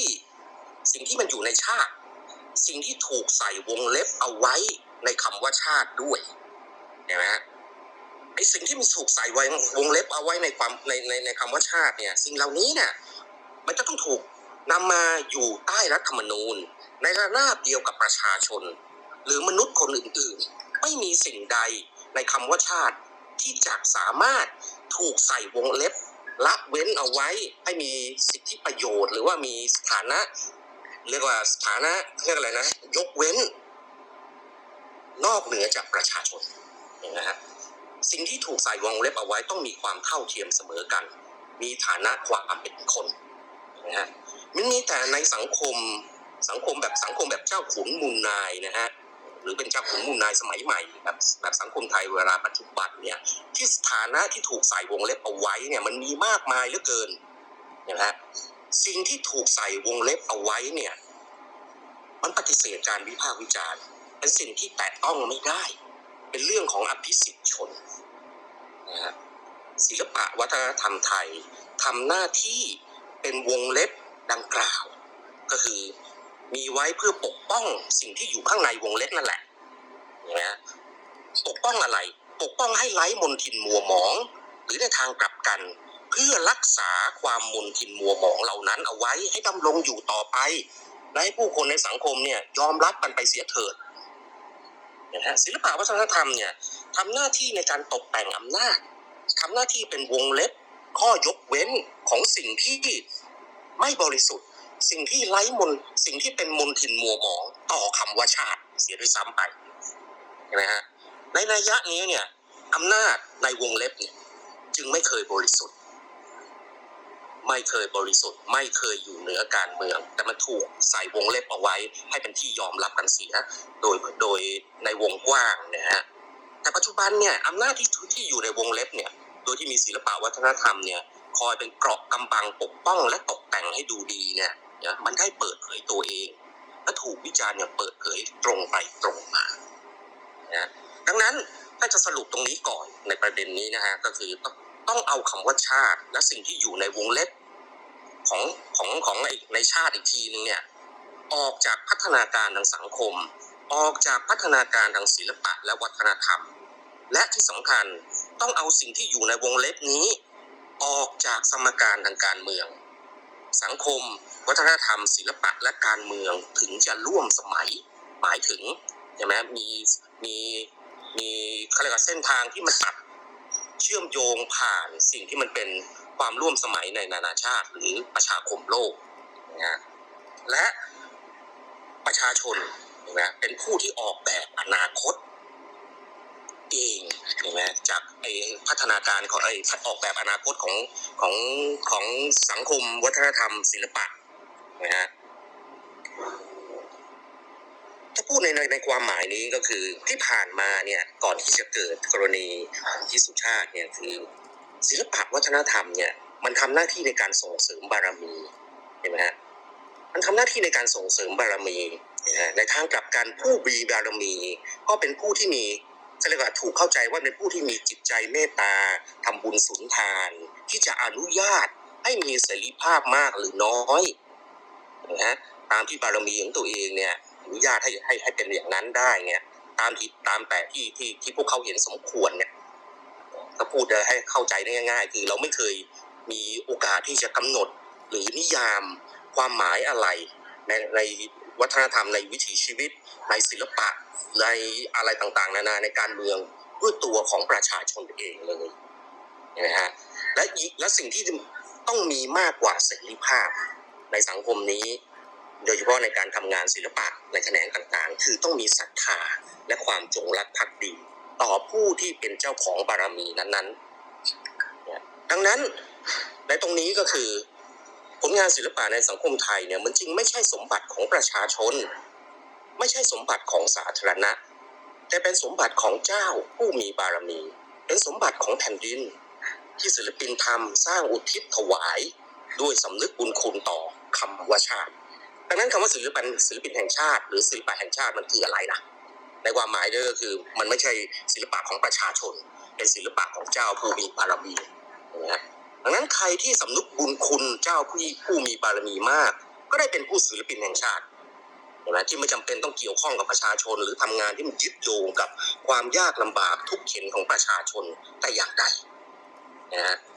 ดังนั้นในการสนับสนุนศิลปะในประเทศนี้เนี่ย การยกย่องเชิดชูเกียรติก็ดี การการเปิดโอกาสให้เข้าถึงทรัพยากรที่จะผลิตผลงานได้ก็ดีเนี่ยมันจึงเป็นเรื่องของการให้ทานบารมีเพื่อจะจันลงส่งเสริมความเป็นเจ้าเหนือหัวนะนะฮะนะครับศิลปะทำหน้าที่ในการตกแต่งอำนาจ แล้วก็ทำให้ประชาชนและสังคม อยู่ภายใต้การปกครองของวัฒนธรรมเจ้าเจ้าขุนมูลนาย ได้โดยสะดวก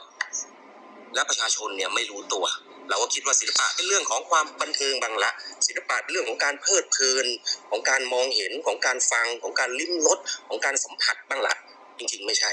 ศิลปะมันถูกทำให้เป็นเทคโนโลยีของการปกครอง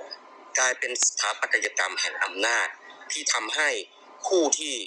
ภาวนาตัวเองว่าเป็นเจ้าของอำนาจเนี่ยได้ดำรงอยู่ในวงเล็บ และเป็นที่ละเว้นได้โดยสะดวก และได้อย่างสง่างาม ศิลปะก็เหมือนของประดับตกแต่งอำนาจ เหมือนมงกุฎชดาเลยทั่ว ๆ ไปที่ทำให้อำนาจดูยิ่งใหญ่และอลังการนะฮะดังนั้นศิลปะที่มันทำหน้าที่แบบนี้เนี่ย มันจึงเป็นศิลปะที่ต้องต้องทำอีกด้านหนึ่งด้วยก็คือ ศิลปะต้องทำให้ผู้ชมศิลปะ หรือแม้กระทั่งผู้ผลิตงานคือตัวศิลปินเนี่ยต้องเป็นคนดี คนเร็วๆเป็นศิลปินไม่ได้ โดยเฉพาะคนเร็วๆเป็นศิลปินแห่งชาติไม่ได้นะฮะ คนดีเนี่ยไม่ได้ไม่ได้มีสถานะเป็นมนุษย์นะฮะอาจจะเป็นเดรัจฉาน อาจจะเป็นเทพก็ได้นะแต่บังเอิญบรรลุธรรมแห่งความดีนะฮะแล้วก็แล้วก็แล้วก็เหมือนกับเขาเรียกอะไรวะเรียกอะไรนะไอไอเขาเรียกอะไรนะคล้ายๆกับกลับตัวเห็นไหมกลับตัวกลายเป็นคนดีเห็นไหมฮะ ละทิ้งสถานะความเป็นเดรัจฉานของตัวเองละทิ้งสถานะความเป็นคนของตัวเองเนี่ยกลายเป็นคนดี ซึ่งมันไม่เราไม่รู้ว่าหมายความว่าอะไรเนี่ยนะฮะดังนั้นเนี่ยเราก็จะเห็นว่าศิลปะร่วมสมัยในสังคมไทยเนี่ย มันจึงแห้งแล้ง แห้งแล้งหมายถึงมันไม่มีความเป็นมนุษย์อยู่ในนั้นน่ะเป็นศิลปะที่มันปราศจากซึ่งแรงปรารถนา เวลาเราพูดเราพูดถึงแรงปรารถนาเนี่ยแม้ว่าในระดับส่วนตัวหรือเป็นเรื่องใหญ่ที่ใช้คำว่าอุดมการก็ดีเถอะก็ดีเนี่ย บางครั้งมันไม่เกี่ยวข้องกับความดีเลยนะฮะบางครั้งผมบางบางครั้งผมก็มีแรงปรารถนาที่จะดมถุงเท้าที่ใส่ไว้เมื่อสามวันที่แล้วว่ามันมีกลิ่นอย่างไรอะไรอย่างเงี้ยมันไม่เกี่ยวข้องกับความดีเลยนะฮะแล้วศิลปินมากมายในโลกนี้เนี่ยก็ก็ทำงานเพราะแรงขับ ของแรงปรารถนาไม่ได้ทำงานเพื่อที่จะทำให้ใครไปบรรลุธรรมหรือทำให้ผู้ชมสังคมเป็นสังคมที่ดีเห็นไหมโดยโดยเฉพาะอย่างยิ่งเนี่ยเป็นการทำงานศิลปะที่ตั้งคำถามต่อคนดีและความดีด้วยซ้ำเห็นไหมเพื่อที่จะปลุกเล้าสำนึกของความเป็นคนโดยพื้นฐานที่สุดไม่ว่าเรื่องนั้นจะดีหรือเลวก็ตามเนี่ยให้มันเจริญงอกงามหรือดำรงอยู่ ถ้าเราปราศจากซึ่งความเป็นคนเนี่ย ไม่รู้ก็จะเป็นศิลปินทำไมใช่ไหมฮะแล้วถ้าเราไม่รู้จักที่จะปลุกเล้าแรงปรารถนาต่อการดำรงอยู่ของเราต่อความเป็นคนที่เรามีอยู่เนี่ยศิลปะของเรามันก็มันก็ทำหน้าที่ในการตกแต่งอำนาจไปนะฮะดังนั้นมันมันมันก็จะไม่มีศิลปะที่มันที่มันแสดงถึงความเสี้ยนกระสัน ความลามกจกกระเปดการคิดใหญ่หรืออะไรก็ตาม หรือแม้กระทั่งศิลปะที่มันมีมิติของการวิพากษ์วิจารณ์ตัวความดีเองนี่ยิ่งยิ่งไม่อนุญาตให้ทำเลย เห็นไหมฮะในจุดนี้เนี่ยในแวดวงศิลปะวัฒนธรรมในสังคมไทยเนี่ยในจุดนี้เนี่ยมันเป็นเป็นจุดที่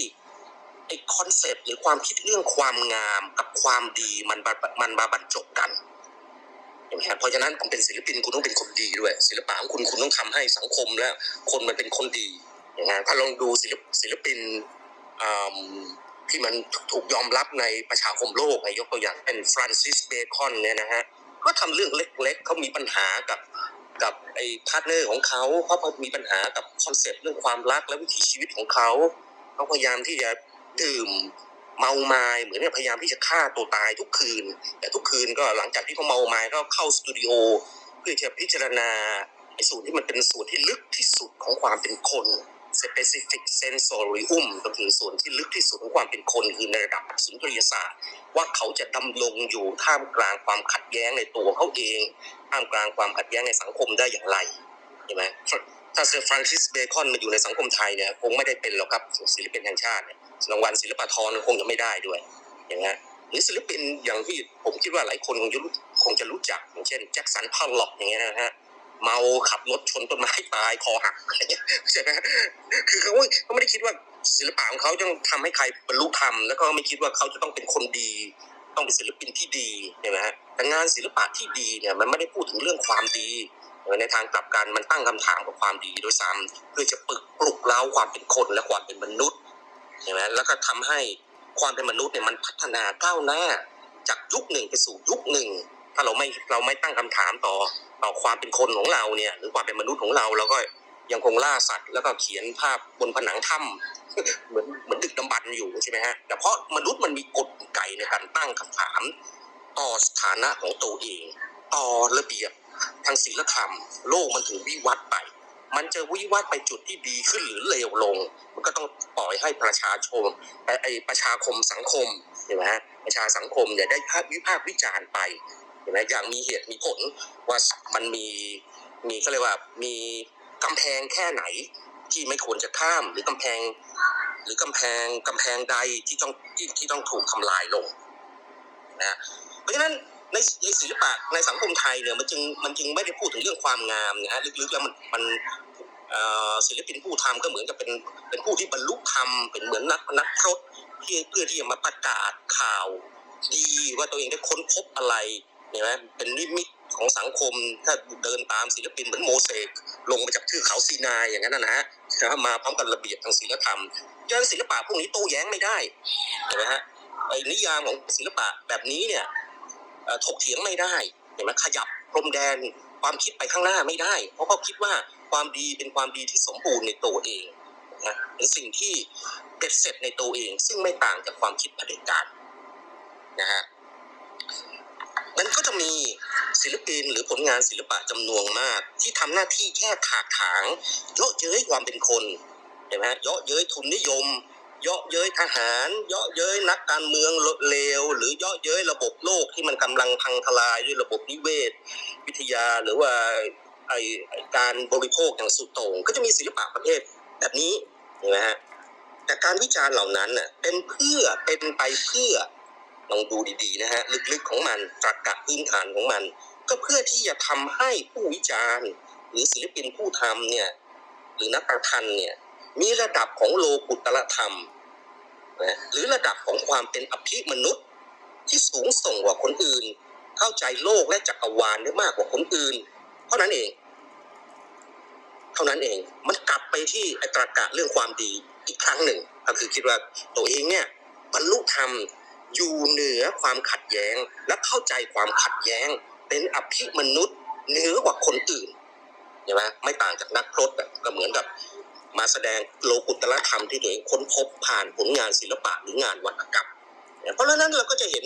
ไอ้พวกศิลปินนักเขียนเนี่ยมักจะแสดงธรรมอยู่เรื่อยอะพูดอะไรผมอยู่ผมอยู่ใกล้ๆกับคนพวกนี้ได้ไม่เกินห้านาทีผมรู้สึกผมตัวร้อนอะผมรู้สึกผมสกปรกผมรู้สึกผมถูกดูถูกด้อยค่า แล้วพวกนี้ก็จะมองผมเหมือนเชื้อโรคอะว่ามึงมึงเนี่ยมันไม่ตายระดับโลกุตะโลกุตละธรรมศิลปะของมึงมันหยาบคายชั่วช้าอะไรเงี้ยนะฮะซึ่งผมก็ไม่เคยคิดว่าผมทำศิลปะให้ใครบรรลุธรรม แล้วผมก็รู้สึกว่าการเป็นคนดีมันมันมันช่างเดียวดายนะผมผมอยู่กับคนชั่วๆทั้งนั้นแหละทุกวันเนี้ยนะเพราะฉะนั้นไอ้ไอ้ไอ้ผลงานแบบนี้ หรือว่าไอ้ลักษณะความคิดต่อเรื่องศิลปะวัฒนธรรมในลักษณะแบบนี้เนี่ย มันจึงไม่สามารถที่จะยอมรับ การวิพากษ์วิจารณ์ได้อะมีตัวอย่างล่าสุดเรื่องจะมีนักวิจารณ์ที่ที่เขียนลงในในในนิตยสารเวนะฮะคนหนึ่งเนี่ยก็ถูกฟ้องร้องดำเนินคดีข้อหาหมิ่นประมาทเพราะว่าได้วิพากษ์วิจารณ์ไอการจัดซื้อผลงานจากสำนักศิลปะว่าทำร่วมสมัยที่ใช้งบประมาณภาษีประชาชนเป็น19 ล้านบาท แล้วก็แล้วก็เป็นที่กังขาของสาธารณะ แล้วก็ถกเถียงกันว่าผลงานเหล่านั้นเนี่ย มันมีคุณค่าที่จะเป็นร่วมสมัย และมีคุณค่าในระดับราคา ที่ซื้อกันโดยที่ไม่มีการอธิบายว่าซื้อกันอย่างไรอะลึกๆแล้วมันก็ไอกรรมการบางคนก็มีชื่ออยู่ในรายรายรายการจัดซื้อด้วยใช่ไหมฮะแล้วก็อะไรอย่างเงี้ยก็ก็เขียนวิพากษ์วิจารณ์ไปกับถูกฟ้องร้องดำเนินคดีใช่ไหมฮะโดยหนึ่งในคนที่ไอ้เกิดเหตุไอ้ทัศนัยปราบมารนั่นแหละในวันนั้นนะผมก็ไม่ได้ไม่ได้ยกยอตัวเองคือหนึ่งในคนนั้นแหละ เห็นไหมฮะก็ถูกก็ไปไปฟ้องร้องดำเนินคดีนักวิจารณ์ ศิลปะคนเนี้ยนะซึ่งซึ่งเป็นเรื่องที่มันภาษาแดกอะสำหรับผมอะเป็นทำเป็นศิลปินทำงานศิลปะเนี่ยยูไม่ได้ทำเอาไว้ให้เมียดูที่บ้าน ไม่ได้ทำเอาไว้เก็บไว้ในตู้เสื้อผ้า มันปรากฏอยู่ในสายตาสาสาธารณะเห็นไหมมันหลุดมือกันการควบคุมความหมายของเราไปแล้ว คนเขาจะเห็นอย่างไรเขาจะชอบ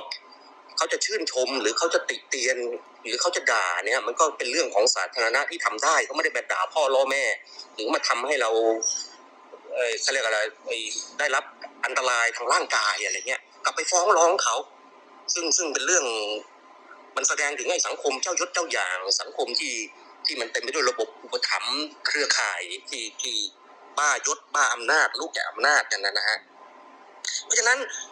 วงการศิลปะแบบเนี้ยมันเป็นเรื่องของคนดีและความดีที่อยู่เหนือการวิจารณ์ และอยู่เหนือความเป็นคน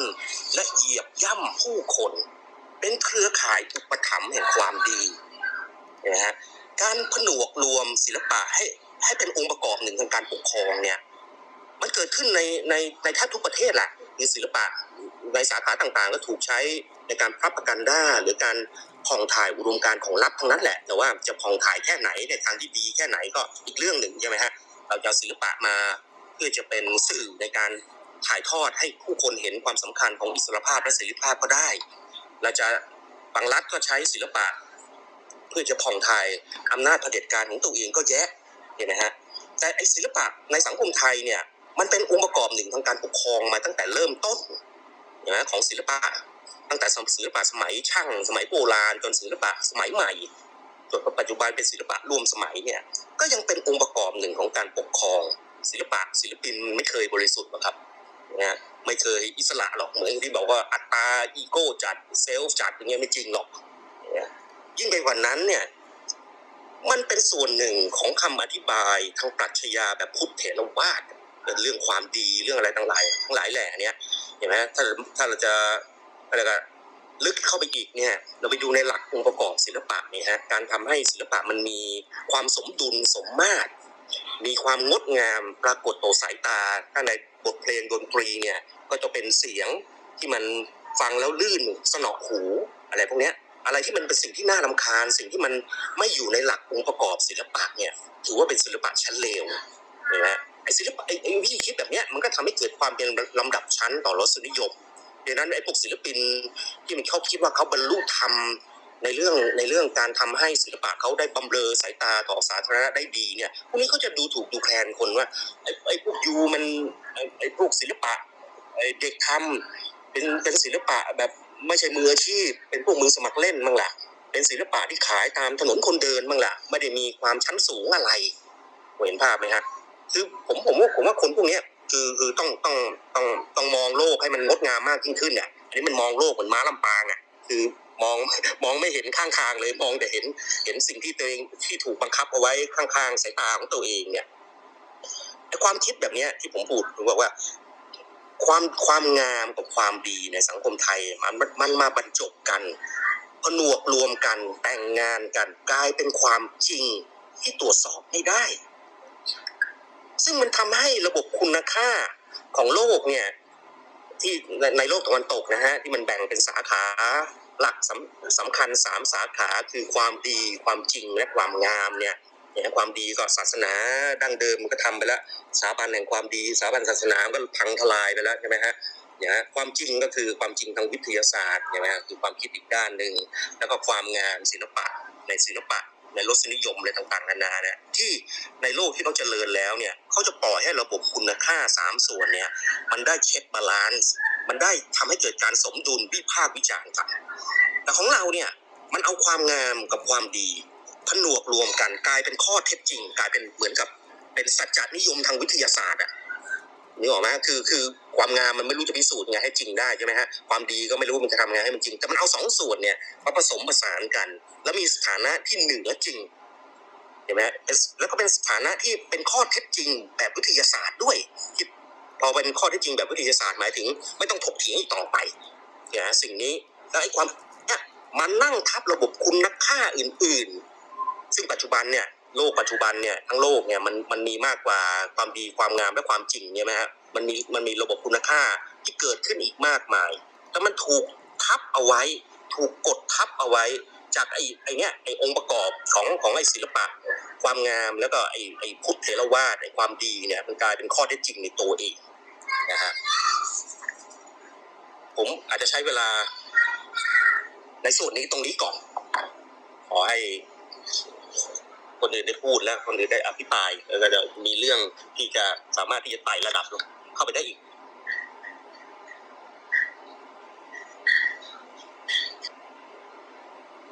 ขอบคุณมากค่ะ อาจารย์ เออพอดีเห็นมีหลังไมค์ว่าคุณภูต้องต้องรีบไป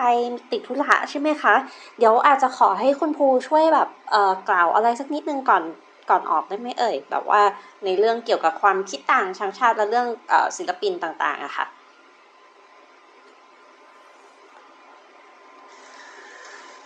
ก็ไม่มีอะไรนะคือคือสู้กันไปครับผมองคือรัฐเผด็จการทุกที่ทำเหมือนกันหมดครับ หน้าที่เราคืออ่าคนทำงานศิลปะ หรือแม้แต่ประชาชนทุกคนที่ที่มีความเชื่อตรงข้ามกับ ความเป็นเผด็จการ ก็ต้องสู้แหละครับสู้กันจนจะสามารถติดตั้งระบบที่เราต้องการได้เนาะมันมันไม่มีทางอื่นหรอกครับเขาเขามีอำนาจเขาก็ทำแบบนี้แหละฮะคืออ่าสิ่งสิ่งที่เราปรารถนาเนี่ย ผมว่า ในรับประเด็จการมันมันต้องสู้กัน สู้กันไปจนจนเราสามารถที่จะอ่าทำให้สังคมมัน มันเป็นประชาธิปไตยนะครับประชาธิปไตยนะไม่ไม่ใช่เสรีประชาธิปไตยแต่เป็นประชาธิปไตยก่อน แล้วคุณจะเลือกประชาธิปไตยแบบไหนเนี่ย ค่อยว่ากันอีกที คือผมผมยังยืนยันแบบนี้ฮะว่า ในรัฐประเผด็จการมันทำแบบนี้อยู่แล้ว ไม่ว่ารัฐไหนความเป็นชาติผมผมคิดว่าประเทศนี้ไม่ไม่ใช่นิยามคำว่าชาติไม่ได้ด้วยซ้ำเป็นเพียงรัฐเผด็จการ เหมือนรัฐเผด็จการทั่วโลกที่ที่มันเป็นอยู่ ฉะนั้นอ่าในฐานะที่เราเป็นประชาชนด้วยกัน ผมคิดว่าเราเราควรสู้ เพื่อเพื่อให้ให้ให้สังคมมันเป็นประชาธิปไตย น่าจะมีเพียงเท่านี้แหละฮะค่ะขขออบบคุคุณณมากมากเลยครับค่ะค่ะก็เอ่อสู้ต่อไปนะคะ จริง ๆ แล้วเนี่ยหลังจากที่เราฟังพูดกันมาหลาย ๆ ท่านเนี่ยนะก็เรารู้สึกว่าเหมือนแบบพื้นที่ของศิลปะเนยคะมันเป็นการเอ่อ ยังไงล่ะปะทะกันของความคิดนะคะ ไม่ว่าคุณจะคิดยังไงเนี่ย คุณก็สามารถงัดเอาสิ่งที่คุณเชื่อหรือสารที่คุณอยากสื่อนะคะออกมาอยู่ในงานศิลปะของคุณได้นะคะ แต่ว่าพอกลายเป็นว่าพอมีการที่ภาครัฐเข้ามายุ่งเกี่ยวเนี่ย แล้วก็ทำการเซ็นเซอร์ หรือพยายามปิดปากให้ให้พูดหรือให้ทำหรือให้แสดงออกเฉพาะในสิ่งที่ภาครัฐต้องการเนี่ย มันเหมือนปรับยังไงล่ะกติกาของสนามตรงเนี้ยให้ ให้เอื้อต่อฝ่ายใดฝ่ายหนึ่งมากกว่า มากกว่าอีกฝ่ายอย่างเห็นได้ชัดนะคะโดยเอาความกลัวมาปิดบังว่าแบบเอ้ยเดี๋ยวจะโดนฟ้องหรือเปล่า หรือว่าเดี๋ยวจะถูกถอดจากตำแหน่งที่เคยได้หรือไม่อะไรอย่างเงี้ยนะคะ จริงๆแล้วเนี่ยเออไม่รู้ว่าอยากจะคุยกันถึงเรื่องsoft power ไหมคะ ว่าจริงๆแล้ว soft power ในประเทศเนี่ยมันควรจะ ต้องสนับสนุนสิ่งที่ภาครัฐกำหนดไว้ไหมคะ หรือว่ามัน หรือว่ามันแตกต่างออกไปได้บ้างอะไรเงี้ยค่ะ เป็นท่านใดตอบก็ได้ค่ะ เดี๋ยวขอเสริมเรื่องตรงนี้นิดนึงคุณนาอืมพูดถึงเรื่องความอ่าไอ้กรอบของสังคมนอมอะไรพวกเนี้ยเรามากำหนดการการทำหน้าที่อ่าของศิลปิน การสื่อสารผลงานออกออกมาค่ะ ออกสู่ประชาชน มันไม่ได้อ่เฉพาะของฝั่งศิลปะเนาะอย่างที่เห็นอย่างภาคสื่อหรืออะไรอย่างเงี้ยก็จะเห็นว่าภาครัฐเนี่ยเขาก็จะพยายามมีการปิดกั้นสื่อไม่ให้เสนอความจริงออกมาให้กับประชาชน อย่างเหตุการณ์สลายการชุมนุมของน้องๆที่อยู่อ่าทะลุแก๊สนะคะ ก็มีการขอความร่วมมือให้สื่อเนี่ยกลับบ้าน ซึ่งซึ่งความจริงแล้วอะ คือ อันนี้อาจจะนอกเรื่องไปนิดนึงนะ แต่ว่าจริง ๆ มันก็เกี่ยวกันนิดหน่อยนั่นแหละเพราะว่ามันเป็นเรื่องของบริบทที่ทางภาครัฐเนี่ยเขาพยายามกดภาคส่วนต่างๆ ในสังคมให้เดินไปในกรอบที่เขากำหนดไว้ สื่อก็เป็นอีกอันหนึ่งที่เห็นได้ค่อนข้างชัดเจน หรืออในแวดวงวงการบันเทิงก็ดี เราจะเห็นได้ว่าดาราหลายท่านเนี่ยก็ไม่กล้าออกมาคอเอา เพราะว่าไอสาเหตุนี้หรือเปล่า เขาถึงได้ไม่กล้าออกมา เพราะว่าเขายังมีความกลัวอยู่ว่าถ้าฉันออกไปพูดอะไรแล้ว มันจะมีผลกระทบกับเรื่องงานไหม เรื่องพรีเซนเตอร์ก็ดีหรือว่าอ่างานในวงการก็ดี เพราะผู้ใหญ่หลายท่าน ก็อาจจะมีความคิดด้านการเมืองที่ต่างกัน อันนี้อันนี้เสริมเสริมนิดนึงนะคะ เดี๋ยวเดี๋ยวกลับไปที่คำถามเดิมได้เลยค่ะ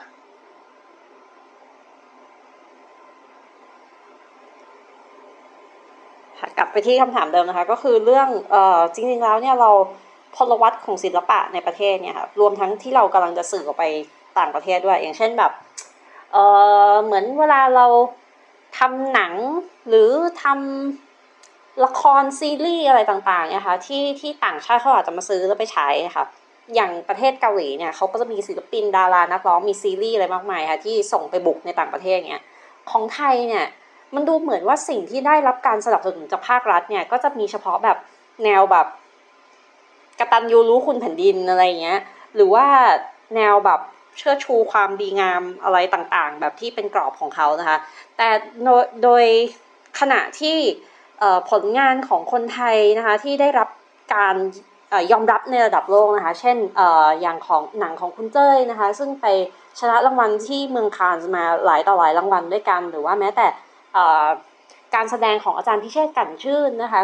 อาจารย์ด้านศิลปะโขนนะคะก็กลายเป็นว่าเป็นหลายอย่างนะคะเป็นเอ่อยังไงล่ะศิลปะที่ไม่ได้รับการยอมรับในประเทศนะคะเช่นอย่างของอย่างของกรณีของอาจารย์พิเชษเนี่ยที่แสดงโขนในลักษณะ contemporary นะคะมีการดัดแปลงลดทอนเปลี่ยนแปลงอะไรต่างๆเนี่ยกลายเป็นว่าในประเทศเนี่ย คนหลายๆ หลาย ๆ ท่านที่แนวอนุรักษ์นิยมเนี่ยตำหนิอาจารย์พิเชษว่าเอ่อทำให้เสื่อมเสียลดทอนคุณค่าหรือว่ากล้าดัดแปลงได้ยังไงกล้าแบบดัดแปลงแบบแผนของครูได้ยังไงอะไรอย่างเงี้ยค่ะเอ่ออันนี้ไม่ทราบว่าท่านไหนจะมีความเห็นตรงนี้ไหมคะขอเป็นเอ่ออาจารย์สุชาติก็ได้ค่ะ คือคือผมว่า มันก็ต้องพูดกันยาวๆอะนะเออเรื่องเรื่องเรื่องศิลปะเออคือในประเทศเนี้ยถ้าหากว่าสังคม ยังเห็นว่าวัฒนธรรมนั้นเป็นเรื่องที่จะต้องอยู่ในระบบอุปถัมภ์นะครับ วัฒนธรรมไม่ใช่วิถีชีวิตของผู้คนของประชาชนออดังนั้นมันจึงมีเบ้าหลอมอยู่เบ้าเดียวก็คือเบ้าหลอมแบบราชการ เบ้าหลอมแบบระบบอุปถัมภ์ เบ้าหลอมที่เขากำหนดเส้นทางไว้ให้แล้วอะไรทำนองเนี้ยนะครับ ในความเห็นของผมเนี่ยผมว่าจะทำอย่างนั้นได้อะไม่ว่าจะซอฟหรือจะฮาร์ดหรือจะจะมองจะมองศิลปะในลักษณะไหนก็ตามเนี่ย ผมคิดว่า เริ่มต้นมันต้องคิดต่างนะฮะเพราะคิดต่างเนี่ยมันคืออาภรของของเสรีภาพ เป็นอาภรของประชาธิปไตย นะคนทำงานศิลปะเนี่ย ผมคิดว่ามันมีร้อยพ่อพันแม่สำหรับผม ผมคิดว่ามันเคลื่อนไหวอยู่ตลอดเวลาด้วยเหตุนี้เวลามองเสาทางสังคมเนี่ยไอพิลล่าของของประเทศเนี่ยผมคิดว่ามันต้องไปด้วยกัน คือการเมืองเศรษฐกิจสังคมแล้วก็วัฒนธรรม แต่ในบ้านเราเนี่ยวัฒนธรรมเนี่ยมันมันกลายเป็นส่วน กอบของการเมืองของสังคมของเศรษฐกิจ แต่ที่แต่ในความเห็นของผมเนี่ยผมคิดว่ามันคือวิถีชีวิตของผู้คน มันเคลื่อนไหวตลอดเวลา ถ้าคุณมองวัฒนธรรมว่ามันหยุดนิ่งเออมันก็กลายเป็น คือคือคือสภาพสังคมที่คิดต่างไม่ได้เนี่ย ก็คือมองวัฒนธรรมว่ามันมันมันต้องถูกแช่แข็งไว้ แต่สภาพของ ของของรัฐที่ที่เป็นเอ่อรัฐที่มามีความคิดหลากหลายคิดต่างเนี่ยนะครับ มันก็ต้องมีเสรีภาพนะฮะดังนั้นตัววัฒนธรรมเนี่ยมันก็จะต้องขึ้นอยู่กับการเมืองที่ดี เศรษฐกิจที่มีประสิทธิภาพสังคมที่มันหลากหลายนะเเพราะว่าวัฒนธรรมนั้นเป็นส่วนหนึ่งของสิ่งเหล่านี้ วัฒนธรรมมันเป็นจะเรียกว่ายังไงล่ะมันไดนามิกอะมันไม่ใช่สแตติก วัฒนธรรมมันมันไม่หยุดนิ่งอะ มันแช่แข็งไม่ได้นะฮะ ถ้าหากสแตติกเมื่อไหร่ ถ้าหากอยู่ในลักษณะของระบบอุปถัมภ์แบบรัฐรัฐรัฐราชการรวมศูนย์ และยิ่งเป็นรัฐราชการรวมศูนย์ที่ต้องคอยมองว่าเมื่อไหร่นายจะสั่งลงมาเนี่ยนะครับ ผมคิดว่าวัฒนธรรมไม่มีทางที่จะก้าวหน้าไปได้ นะไม่มีทางที่จะมองศิลปินเป็นเหมือนอย่างที่อาจารย์ทัศนัยได้พูดมาเมื่อสักครู่นี้ได้เลย เพราะว่าไอ้คนทำงานศิลปะเนี่ยซึ่งเป็นซึ่งซึ่งมีความหลากหลาย เหมือนใบหน้าของคนเราที่มันมีความแตกต่างกันเนี่ยนะครับ มันเป็นในความเห็นของผมเนี่ย ผมคิดว่ามันเป็นมันเป็นทั้งวิถีและวิธีของผู้คน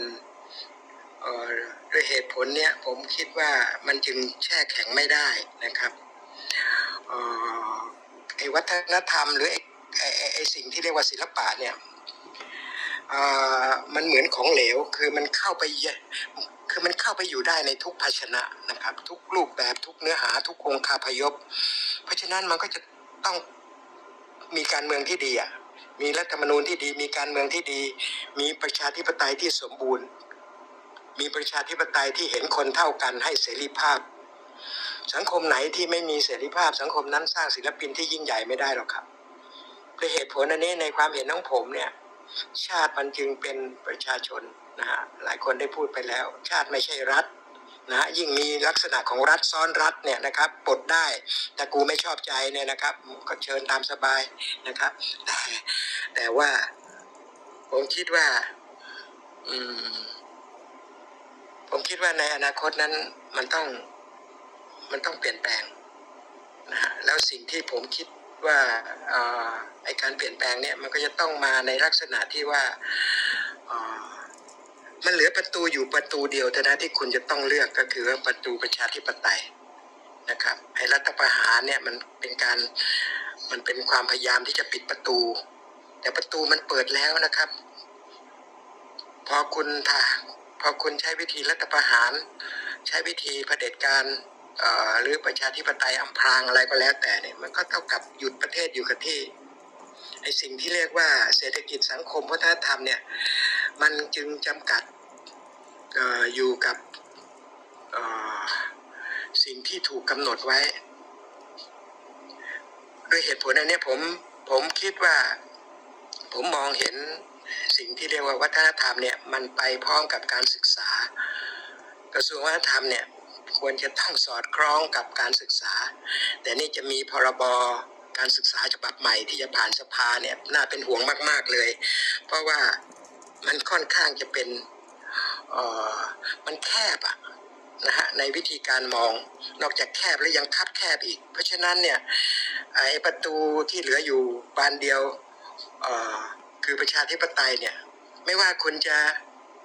จะเปิดกว้างหรือเปิดแคบเนี่ย ประตูมันก็เปิดแล้วครับ ในที่สุดมันก็จะต้องไปในเส้นทางนี้ ด้วยเหตุอันเนี้ยผมจึงเห็นว่าเอ่อวัฒนธรรมนั้นมันมันมันมันเป็นเรื่องสำคัญ ใจลึกๆ ผมอยากเห็นกระทรวงวัฒนธรรมเป็นกระทรวงเกรดเอด้วยซ้ำนะฮะเหมือนอย่างเช่นที่กระทรวงวัฒนธรรมของเกาหลีหรือของญี่ปุ่นเนี่ยผมคิดว่าเขามองว่าทำในฐานะที่มันเป็นตัว ตัวกำหนดวิถีและวิธีของชีวิตประชาชนในประเทศนั้นนะฮะดังนั้นเนี่ยศิลปินในความเห็นของประเทศที่ประเทศที่มีเสรีภาพประเทศที่เปิดกว้างเนี่ยนะครับผมคิดว่าเขาศิลปินคือคนที่สังคมอนุญาตนะฮะได้ไลเส้นส์ที่เขาจะก้าวเดินไปก่อนล่วงหน้าหนึ่งก้าว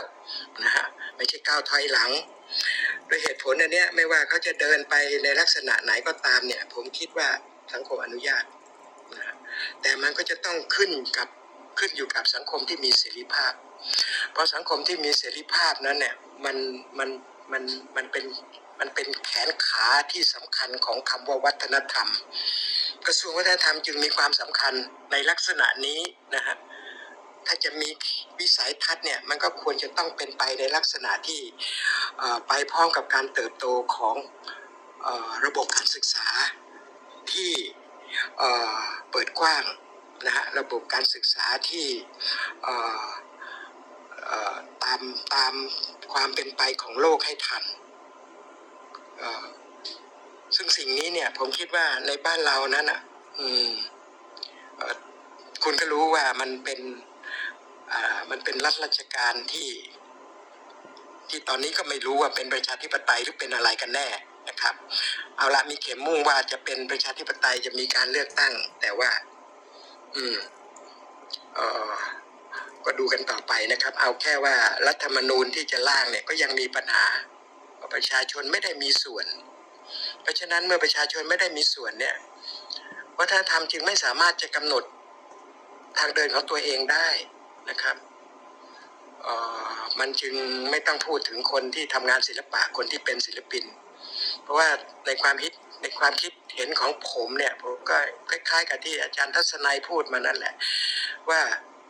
เอ่อเอ่อถ้าหากว่าสังคมไหนก็ตามบอกศิลปินว่า ถ้าเองไม่เดินตามข้าเนี่ยเองไม่มีสิทธิ์เดินเนี่ยนะสังคมแบบนี้มันก็คือสังคมอำนาจนิยม จะเรียกว่าเผด็จการฟาสซิสต์หรืออะไรก็แล้วแต่ ด้วยเหตุผลเนี่ยศิลปะกับเสรีภาพมันจึงเป็นของคู่กันนะครับการห้ามศิลปินไม่ให้เดินเนี่ย ผมคิดว่าเขาก็จะบินไป คุณห้ามก็ห้ามไป แต่เขาจะบินเพราะเขาทำงานศิลปะนี่ความเห็นของผมนะก็ ก็ก็หวังว่าในอนาคตคนรุ่นใหม่ที่จะเข้ามารับหน้าที่รับบทบาทในฐานะที่จะมองวัฒนธรรมเนี่ยนะครับผมผมคิดว่ามันคงต้องไปกับการเมืองที่ดีเเพื่อที่จะทำให้มีระบบเศรษฐกิจที่ดี และระบบเศรษฐกิจที่ดีก็จะสร้างสังคมที่ที่ที่ให้เสรีภาพกับวัฒนธรรม นะฮะที่จะสร้างสรรค์ผลงานต่างๆ เพราะฉะนั้นไอ้ความคิดประเภทเหน่วยคัดกรอง หน่วยควบคุมศิลปะอะไรแบบนี้นะฮะเลิกทีครับในโลกที่ทุกคนเท่าเทียมกันในทางการรับรู้คือสังคมมันเปิดไปแล้วนะครับก็ ผมก็หวังว่าในอนาคตมันน่าจะดีกว่าปัจจุบัน ผมก็หวังไว้เช่นนั้นนะครับด้วยเหตุผลอันเนี้ยผมจึงเห็นว่าไอ้เจ็ดแปดปี ตั้งแต่มีรัฐประหารเนี่ยเฟซบุ๊กมันก็กลายเป็นเครื่องมือของผม ก็ต้องโพสต์กันแหละ สร้างความชัดเจนของผมว่าผมคิดอะไรออมันก็เป็นเรื่องปกติออสมัยก่อนผมทำหนังสือ พอหนังสือไม่ได้ทำแล้ว มันก็มีเครื่องมือนี่แหละครับ แต่ว่าเขากลับไปมองให้การทำงานของผมในลักษณะที่ช่างโพสต์เหลือเกินเนี่ยเป็นการหมิ่นเมย์กับการสร้างประเด็นขัดแย้งทางสังคม อันนี้ก็ว่าไปนะครับ ก็ไม่ว่าอะไรแต่มันสะท้อนให้เห็นถึงความความอับจนนะครับ เป็นความอับจน และความอับจนนี้ผมคิดว่า เราจะมองอย่างหดหู่สิ้นหวังก็ไม่ได้ ผมเชื่อมั่นใน ผมยังมีความหวังกับคนรุ่นใหม่ ๆ นะครับ เพราะฉะนั้นเนี่ยผมผมจึงเห็นว่าไอ้ตอนช่วงที่เราเริ่ม ประท้วงเราเริ่มไม่เอาเผด็จการนะครับจะโดยผ่านเริ่มต้นก็อาจจะคนในกลุ่มเล็ก ๆ อะไรแบบนี้ก็ผ่านจากหน้า Facebook อะไรแบบนี้เพราะว่ามันเป็นเครื่องมือที่จะบอกตัวตนของเรา ในการที่บอกว่าเราไม่เห็นด้วยกับ กับกับกับการมีรัฐบาลเผด็จการนะครับ แต่เจ็ดปีผ่านไปแล้วเนี่ยผมคิดว่าคนที่เข้ามาอยู่ในเส้นทางสายเนี่ยมันไม่ใช่คนรุ่นอายุเจ็ดสิบอย่างผมแล้ว มันเป็นคนรุ่นอายุสิบห้ายี่สิบนะฮะเป็นคนรุ่นใหม่ ๆ ที่เขาจะต้องเข้ามาออมองอนาคตมองเส้นทางในอนาคตของเขาว่ามันมีหรือไม่ นะแล้วเขาก็พยายามต่อสู้เพื่อให้ได้มาด้วยเหตุผลอันนี้เนี่ย ผมจึงเห็นความหวังนะครับ อะไรก็ตามที่มันมืดที่สุดแล้วเนี่ย มันหมายความว่าอารุณกำลังใกล้จะรุ่งนะครับมันผ่านจุดมืดที่มืดสนิทไปแล้วนะครับ เสนีเสาคงเคยเขียนในลักษณะเนี่ยนะครับ ก็คือนั่นหมายความว่าเมื่อมันผ่านจุดที่มืดที่สุดไปแล้วเนี่ย นะมันก็ใกล้ที่จะรุ่งสางแล้ว มันก็ใกล้ที่จะพบกับวันใหม่นะโดยเหตุผลอันนี้ผมจึงจึงจึงมองอนาคตด้วยความหวังที่คนรุ่นใหม่ และผมก็ก็ทำได้อยู่เพียงแค่ ก็เป็นม็อบหน้าจอนะครับ โพสเฟซบุ๊กทุกวันเพื่อบอกว่าผมคิดอะไรนะครับ ก็ก็บอกว่าผมคิดอะไรแล้วก็หนุนเป็นเหมือนกองหนุนนะเพราะว่ามันมันมันมันผ่านมาแล้วไอ้สิ่งที่เกิดขึ้นในช่วงเวลาของผมเนี่ย แล้วสภาพสังคมเนี่ยมันก็ยังไม่ได้เปลี่ยนแปลงไปในลักษณะที่ผมพอใจอมันยังย่ำอยู่กับที่แล้วดูเหมือนว่าจะก้าวถอยหลังด้วย เพราะฉะนั้นเมื่อคนรุ่นใหม่ นะที่เรียกว่าเป็นคนรุ่น C รุ่นอัลฟาเบต้าอะไรแบบนี้นะครับ ผมคิดว่าเข้าคืออนาคตนะฮะคนหนุ่มสาวเป็นชีวิตนะครับ ส่วนคนแก่อย่างผมมันก็ใกล้จะลาลับแล้วไม่ต้องมาปลดผมหรอก เดี๋ยวผมก็ไปเอง ด้วยเหตุผลอันนี้เนี่ยนะครับ ไม่รู้อะไรเจ็ดแปดปีเนี่ยนะทั้งทั้งที่อายุนี่แล้วเนี่ย มันดูเหมือนว่ามันยังทำใจไม่ได้กับสิ่งที่เกิดขึ้น อ่อ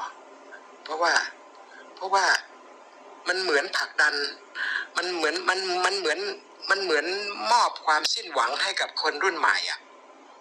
โดยเหตุผลนี้ทางออกของผมก็มีแค่กับโพสต์นี่แหละ โพสเฟซบุ๊กนี่แหละกลายเป็นเครื่องมือของผม นะถ้าผู้ทรงคุณวุฒิทางวัฒนธรรมได้ฟังก็โปรดรับทราบไว้ด้วยว่าผมเป็นคนช่างโพสต์ก็คือโพสต์ให้เห็นว่า เอ่อมันเป็นเครื่องมือที่จะบอกว่าผมคิดอะไรมือนเป็นการทำงานศิลปะประเภทหนึ่งเหมือนกันนะครับเอ่อเมื่อผมเห็นว่าคนรุ่นใหม่ คนหนุ่มคนสาวคือชีวิตเนี่ยเขาก็คืออนาคต ไม่ใช่อนาคตของผมนะครับ เป็นอนาคตของเขาเป็นอนาคตของสังคมของประเทศนะครับด้วยเหตุผลอันนี้เนี่ยเอ่อก็จะต้องเปิดทางให้เขา ต้องฟังเขา ไม่ใช่เป็นปิดกั้นเขานะฮะแล้วก็ใช้วิธีการในลักษณะที่เป็นความความความน่ารังเกียจน่าขยักขยงจำได้ว่าตอนที่เกิดเรื่องของผมเนี่ยนะอาจารย์สุรักษ์ดูเหมือนจะเป็นคนแรก ๆเลยที่ออกมาบอกว่าเขาก็ไม่เห็นด้วยกับความคิดของผมในหลายเรื่อง แต่เขารู้สึกว่าไอการกระทำของ ของบรรดา ผู้ทรงคุณวุฒิทางวัฒนธรรมเนี่ยมันแกใช้คำแรงนะครับแกใช้คำว่าป่าเถื่อนและบัดซบอยากจะแปลเป็นภาษาอังกฤษให้ดูดีหน่อยก็คือ uncivilized and stupid นะครับ ถ้าหากลักษณะของบ้านเมืองเป็นในลักษณะ uncivilized and stupid เนี่ยนะครับ มันก็คือการเดินลงเหว ผมก็พร้อมจะเดินลงเหว แต่ผมมีความหวังที่พวกคนหนุ่มสาว พวกคนรุ่นรุ่นใหม่นะครับ อย่างน้อยก็คือ คนรุ่นที่กำลังจะถามตัวเองว่าเอ่อเขากำลังจะไปทางไหน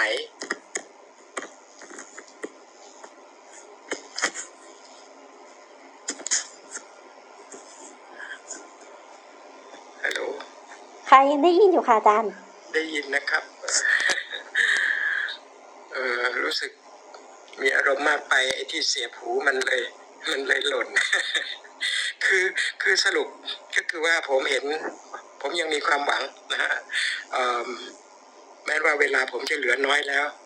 ความหวังนี้ก็คืออยู่ที่คนรุ่นใหม่นะครับโดยเหตุผลอันนี้เนี่ยก็ชัดเจนนะผมก็ประกาศว่าผมเห็นด้วยกับเรื่องออย่างน้อยผมก็ชัดเจนว่าผม อยาก จะได้รัฐธรรมนูญที่ประชาชนเป็นคนสร้างขึ้นนะผมเห็นด้วยกับเรื่องการยกเลิกม .112 เพราะว่ามันเป็นหนทางเดียวที่จะทำให้เกิดการปฏิรูปสถาบัน มันเป็นหนทางเดียวเท่านั้นฮะเพราะเพราะการปฏิรูปนะreform นะฮะ reform reformation เนี่ยมันหมายถึงการทำให้มีทำให้มีความเปลี่ยนแปลง ที่สง่างาม เอาอย่างนี้ก็แล้วกัน เพราะฉะนั้นผมจึงเห็นด้วยกับเรื่องการปฏิรูปสถาบันนะฮะที่ที่พวกเด็กๆเขาทะลุเพดานไปเนี่ย แล้วผมก็ไม่ได้ปิดบังอะไรนะฮะโดยเหตุผลอันเนี้ยมันเป็นมันเป็นเสรีภาพของผมที่จะแสดงออกได้นะแม้ว่าสังคมจะมีข้อจำกัดในเวลา 7-8 ปีที่ผ่านมา แต่ผมก็แสดงออกเอ่อเอ่อเท่าที่จะทำได้นะครับเอ่อ ก็ก็ฝากไว้สั้นๆว่าสำหรับคนทำงานศิลปะสำหรับศิลปินนะฮะถ้าคุณปิดกั้นเขาไม่ให้เขาเดินเขาก็จะบินไปนะเขาก็จะบินไปเขาก็จะบินไปเองแล้ววัฒนธรรมน่ะนะฮะแช่แข็งไม่ได้ครับเเช่นเดียวกันกับการศึกษาในโลกปัจจุบันเนี่ยมันก็แช่แข็งไม่ได้ครับ มันมันมัน มันกลายสภาพในลักษณะที่ว่าเออมันเป็นมันเป็นเรื่องของของประชาชนนะประชาติคือประชาชนนะอันนี้ก็ชัดเจน เพราะฉะนั้นเนี่ยไอ้สิ่งที่บอกว่าไอ้สิ่งที่ใครคิดว่าการคิดต่างคือการชังชาติอะนะครับ ก็คือสร้างความอับจนให้กับตัวเองนะครับ การคิดต่างคืออภรณ์ของประชาธิปไตยนะฮะการคิดต่างคือแขนขาของเสรีภาพที่จะทำให้คนเราในทุกระดับมีความเท่าเทียมกัน จะเท่าเทียมกันแบบไหนจะเป็นพี่น้องกันอย่างไรมันก็ต้องขึ้นอยู่กับการเมือง อย่างน้อยที่สุดความเท่าเทียมก็จะดูที่ว่าไอการเลือกตั้งนั้นหนึ่งคนหนึ่งสิทธิ์หนึ่งเสียงหนึ่งคนหนึ่งเสียงนะฮะไม่ว่าคุณจะอยู่ในสถานะอะไรก็ตาม ด้วยเหตุผลอันนี้ผมจึงไม่เห็นด้วยกับกระบวนการที่ขัดขวางการเลือกตั้ง แล้วก็กระบวนการที่ขัดขวางการเลือกตั้งเนี่ยก็มีนักคิดนักเขียน มีศิลปินเข้าไปมีส่วนมีบทบาท อยู่จำนวนไม่น้อยเออเมื่อเวลาเมื่อเมื่อเมื่อเกิดรัฐประหารก็เห็นว่าจะมันเกิดอะไรขึ้นนะฮะบางคนอาจจะตั้งใจบางคนอาจจะไม่ตั้งใจแต่ว่า มันเกิดสิ่งนี้ขึ้นมาในสังคมแล้วนะผมก็เรียกร้องให้ว่า เออ อย่างนั้นก็มาทำความเข้าใจกันใหม่เริ่มต้นกันใหม่ได้ ไม่ว่าคุณจะคิดอะไรมา มันก็เป็นความคิดต่างที่แต่ละคนก็มีสิทธิ์ที่จะคิดได้นะครับ ผมก็แค่เรียกร้องว่าอย่าทำเนียนมาสำนึกพลาดเสียอะไรแบบนี้ ใช้คำว่าสำนึกพลาด หมายความว่าก็เบาแล้วนะไม่ต้องสำนึกผิดหรอกก็พลาดกันได้ ผมก็เคยพลาดนะแล้วสิ่งเหล่านี้เนี่ยออผมคิดว่า มัน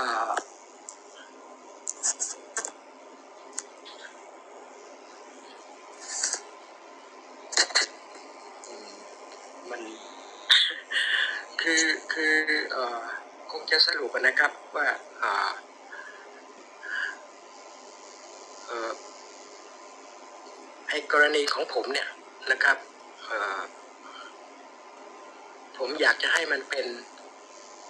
ผมอยากจะต่อสู้เพื่อให้ใหมันเกิดบรรทัดฐานออแล้วตอนนี้ก็ก็มอบหมายให้กับทางทีมทนายอะภาคีนักกฎหมายเพื่อสิทธิมนุษยชนเนี่ยเพราะเรื่องนี้มันเป็นเรื่องที่เกี่ยวข้องกับสิทธิมนุษยชนมันเกี่ยวข้องกับเรื่องเสรีภาพในการแสดงออก ซึ่งได้ระบุไว้ในรัฐธรรมนูญนะครับ รัฐธรรมนูญฉบับนี้มันจะห่วยแตกยังไง แต่มันก็มีการระบุอันนี้ไว้ว่าไอ้เสรีภาพทางความคิดเนี่ยมันเป็นเรื่องที่ได้รับการรับรองอยู่ในรัฐธรรมนูญ ผมก็เอ่อยากจะให้เรื่องนี้มันเป็นมันเป็นอุทาหรณ์สำหรับการสร้างบรรทัดฐานแล้วมันก็น่าจะเป็นจุดเริ่มต้นนับหนึ่งของของทางของคำว่าวัฒนธรรม ของกระทรวงวัฒนธรรมนะโครงการศิลปินแห่งชาติจะมีอยู่ต่อไปหรือไม่อาจารย์ถนอมบอกว่าเลิกมันเถอะอะไรแบบนี้นะครับ ผมคิดว่าก็ก็ก็ก็น่าจะมาแลกเปลี่ยนกันได้ว่า ต่อไปถ้ามันมีควรจะมีในลักษณะไหนนะ คำว่าแห่งชาติ ถ้าหากว่าแห่งชาติมันคือแห่งประชาชนแล้วเนี่ย เงินที่ให้กับศิลปินแห่งชาติเนี่ย มันเป็นภาษีของประชาชนนะครับ มันก็จะต้องถูกประชาชนกำกับนะการเลือกศิลปินการเลือกอะไรก็แล้วแต่เนี่ยผมคิดว่ามันควรจะเป็นไปในลักษณะที่ให้เกียรติพร้อมกับให้สวัสดิภาพกับเขา แล้วผมมองดูอย่างที่ผมพูดไปเนี่ยว่าในอนาคตแล้วเนี่ยถ้าหากว่ามีมีมีมีลักษณะที่ว่าเราจะให้เสรีภาพกับศิลปินกับคนทำงานศิลปะแล้วเนี่ยผมคิดว่า เราก็ควรจะดูแลเขาด้วย หมายถึงสังคมก็จะต้องดูแลเขาด้วยนะครับ ก็คือหมายความเมื่อให้โอกาสเขาก้าวไปข้างหน้าก่อนหนึ่งก้าวเนี่ยนะครับอ่อมันคงต้องมีระบบระเบียบที่น่าจะศึกษาจาก บรรดาอารยประเทศทั้งหลายว่าเขาดูแลศิลปินกันอย่างไรนะครับ แล้วศิลปินของเขานั้นมีสถานะที่ที่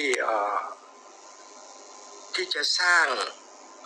ให้ก่อที่จะสร้างให้เกิดสิ่งที่เรียกว่าความหลากหลาย ที่จะสร้างให้เกิดวิถีและวิธีใหม่ ๆ ของโลกสมัยใหม่ได้ได้อย่างไร ผมมองเห็นว่าเราไม่ควรจะทิ้งใครไว้ข้างหลัง ถ้าหากว่ามองในฐานะที่เคยเกี่ยวข้องกับโครงการนี้มาตั้งแต่ต้น ผมก็รู้สึกเป็นส่วนหนึ่ง รู้สึกผิดด้วยซ้ำนะฮะที่มันกลายสภาพมันกลายสภาพเป็นไปในลักษณะ ที่มันเข้าไปสู่ระบบอุปถัมภ์ที่มีความอย่างน้อยที่สุดเนี่ยผมคิดว่าการที่ผมโดนกรณีแก้กฎกระทรวงเพื่อจะปลดผมออกเนี่ย ไม่รู้เลยว่าผมเคยเป็นส่วนหนึ่งของไอโครงการที่เรียกว่าศิลปิน แห่งชาติเนี่ยแม้ว่าจุดเริ่มต้นมันจะยังไม่มีคำว่าแห่งชาติ ที่เข้าใจอยู่กันในปัจจุบันนะครับก็เลยก็เลยรู้สึกอะครั้งแรกก็รู้สึกอะก็ก็ไม่แยแสก็ไม่อุทธรณ์ไม่อะไรทั้งนั้นแหละแต่เมื่อมีหลายคนเป็นห่วง นะฮะมีเพื่อนมิตรหลายคนเป็นห่วงว่ามันน่าจะสร้างบรรทัดฐาน เมื่อมันไม่เป็นธรรมก็จะต้องทำให้ปรากฏว่ามันเกิดอะไรขึ้นกับผมนะครับจะเกิดอะไรขึ้นก็ช่างมันเถอะครับ แต่ผมอยากเห็น คืออยากเห็นกระทรวงวัฒนธรรมมีมีวิสัยทัศน์ที่ก้าวหน้า อย่ามองวัฒนธรรมว่า อย่ามองวัฒนธรรมในฐานะที่มันเป็นก้อนแข็งแข็งแช่แข็งได้นะครับวัฒนธรรมมันมันมันเป็นของที่ยืดหยุ่นตามสภาพมันไม่หยุดนิ่ง นะฮะมันเคลื่อนไหวอยู่ตลอดเวลา ยิ่งเวลาผ่านไปมันก็จะยิ่งเคลื่อนไหวไปตามรูปแบบที่ปรากฏ เนื้อหาใหม่ ๆ ก็จะเกิดขึ้น ผมจึงอยากเห็นกระทรวงวัฒนธรรมที่มีวิสัยทัศน์และมีเข็มมุ่งที่ที่เปลี่ยนไปจากเดิม แล้วถ้าหากว่า ตัวอย่างของผมที่ถูกปลดครั้งเนี้ยมันจะให้ให้ให้จุดเริ่มต้นอะไรบางอย่าง อย่างที่ผมบอกมันเลยตัวผมไปแล้ว ผมก็อยากเห็นว่ามันน่าจะเป็นจุดเริ่มต้นอะไรบางอย่าง ที่จะทำให้มีการมาแลกเปลี่ยนกันในทางความคิดเห็นต่างๆ ว่ามันควรจะเป็นไปในลักษณะไหน เช่น เป็นไปในลักษณะที่เป็นสวัสดิการทั่วหน้าได้ไหม นะครับมีระบบระเบียบอย่างไรที่จะทำให้เขาเป็นอิสระมีเสรีภาพด้วย โดยที่ให้สวัสดิการเขาแล้วก็ต้องให้ในลักษณะที่ไม่ทิ้งใครไว้เบื้องหลัง คือสิ่งเหล่านี้เนี่ยผมเข้าใจว่ามันเป็นการให้เกียรติอย่างหนึ่งนะครับ อย่างถ้าหากว่าเขาสร้างงานมาจนกระทั่งอายุ 70 80 แล้วเนี่ยนะครับแล้วเขายังไม่มีสวัสดิการอะไรเลยเนี่ย อันนี้เราทำลายศิลปินหรือเปล่า เราคนเราทำลายคนทำงานศิลปะหรือเปล่า ยิ่งไปเรียกร้องว่าเขาจะต้องสร้างงานจนกระทั่งอายุ เท่านั้นเท่านี้เนี่ยนะฮะผมคิดว่ามันเป็นการมอง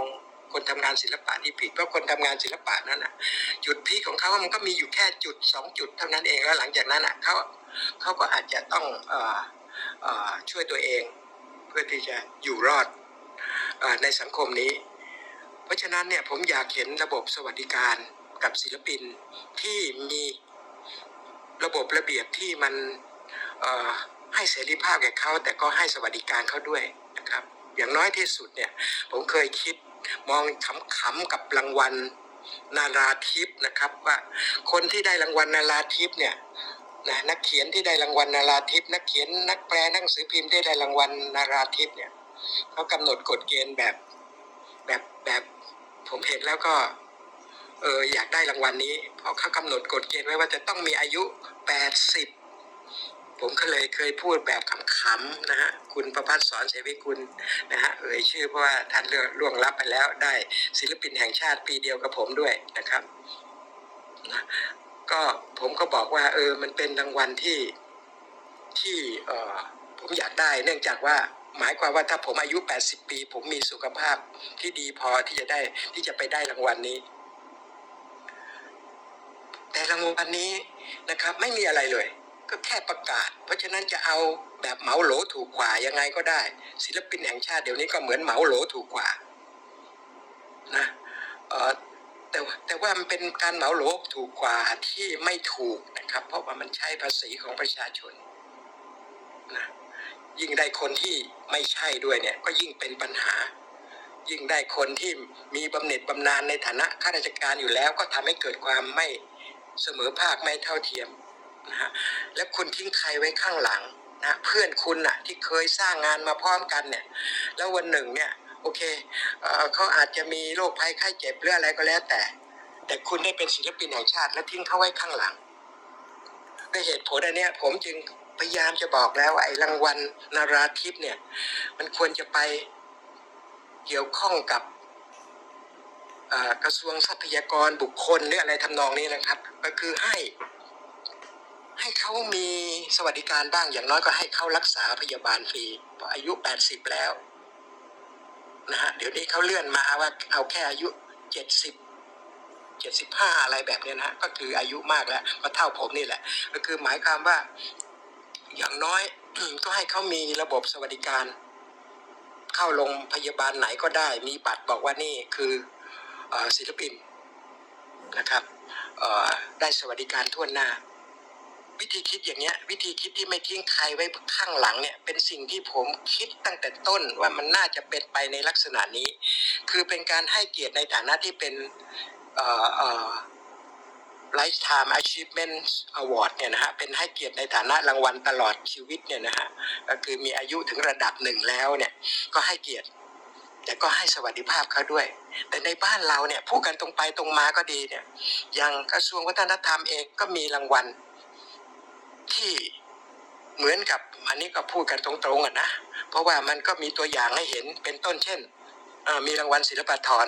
แล้วก็มีรางวัลศิลปินแห่งชาติ แล้วก็มีรางวัลในลักษณะที่ว่าบุคคลดีเด่นทางวัฒนธรรม มันซับมันซ้ำซ้อนกันในลักษณะที่ไม่เป็นเอกภาพ อันนี้ก็ต้องพูดกันในฐานะที่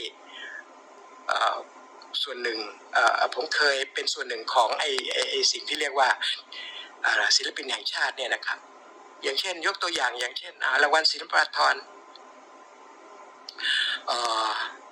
ก็มีตัวอย่างนะครับ ไม่ต้องเอ่ยชื่อนะฮะแต่เอ่ยชื่อแล้วก็รู้จัก ได้รางวัลศิลปาธรอายุ 49 พออายุ 50 ได้รางวัลศิลปินแห่งชาติ อันนี้หมายความว่าไง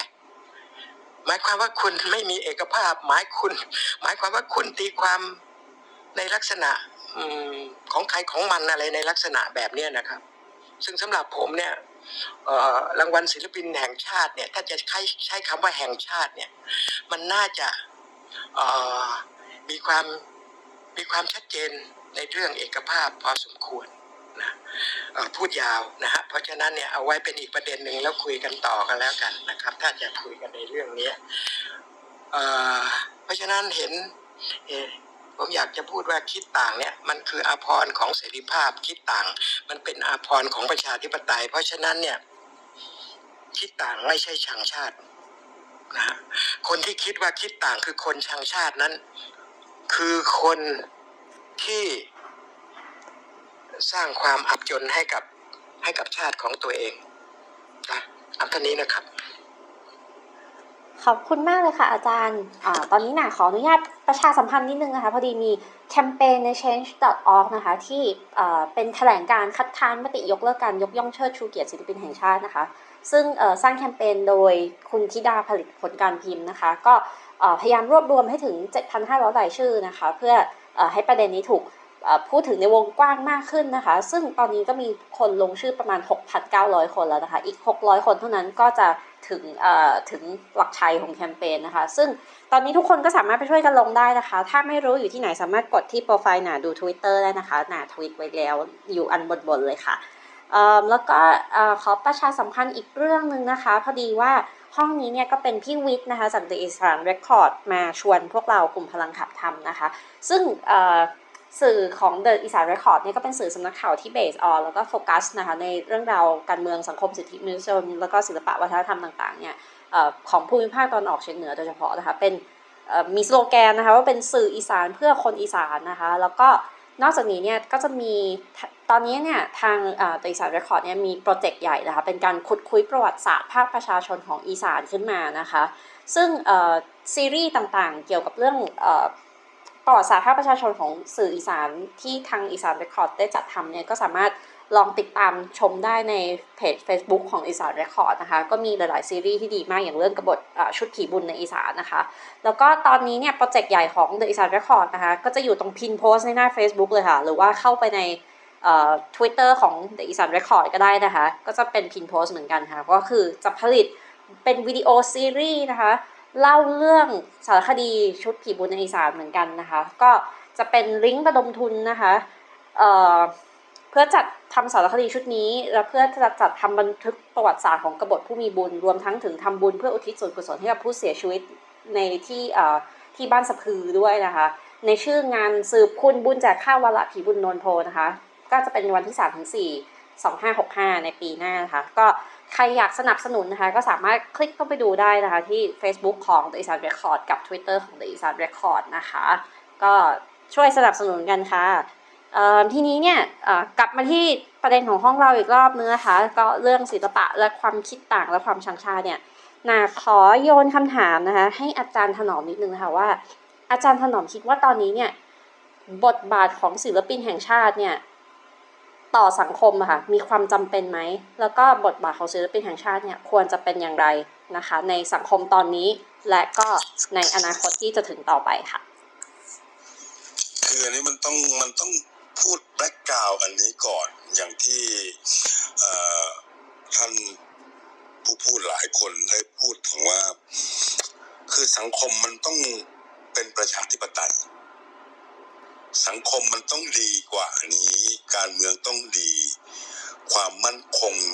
ความปลอดภัยในชีวิตของแต่ละคน เพราะว่าสิ่งที่ผม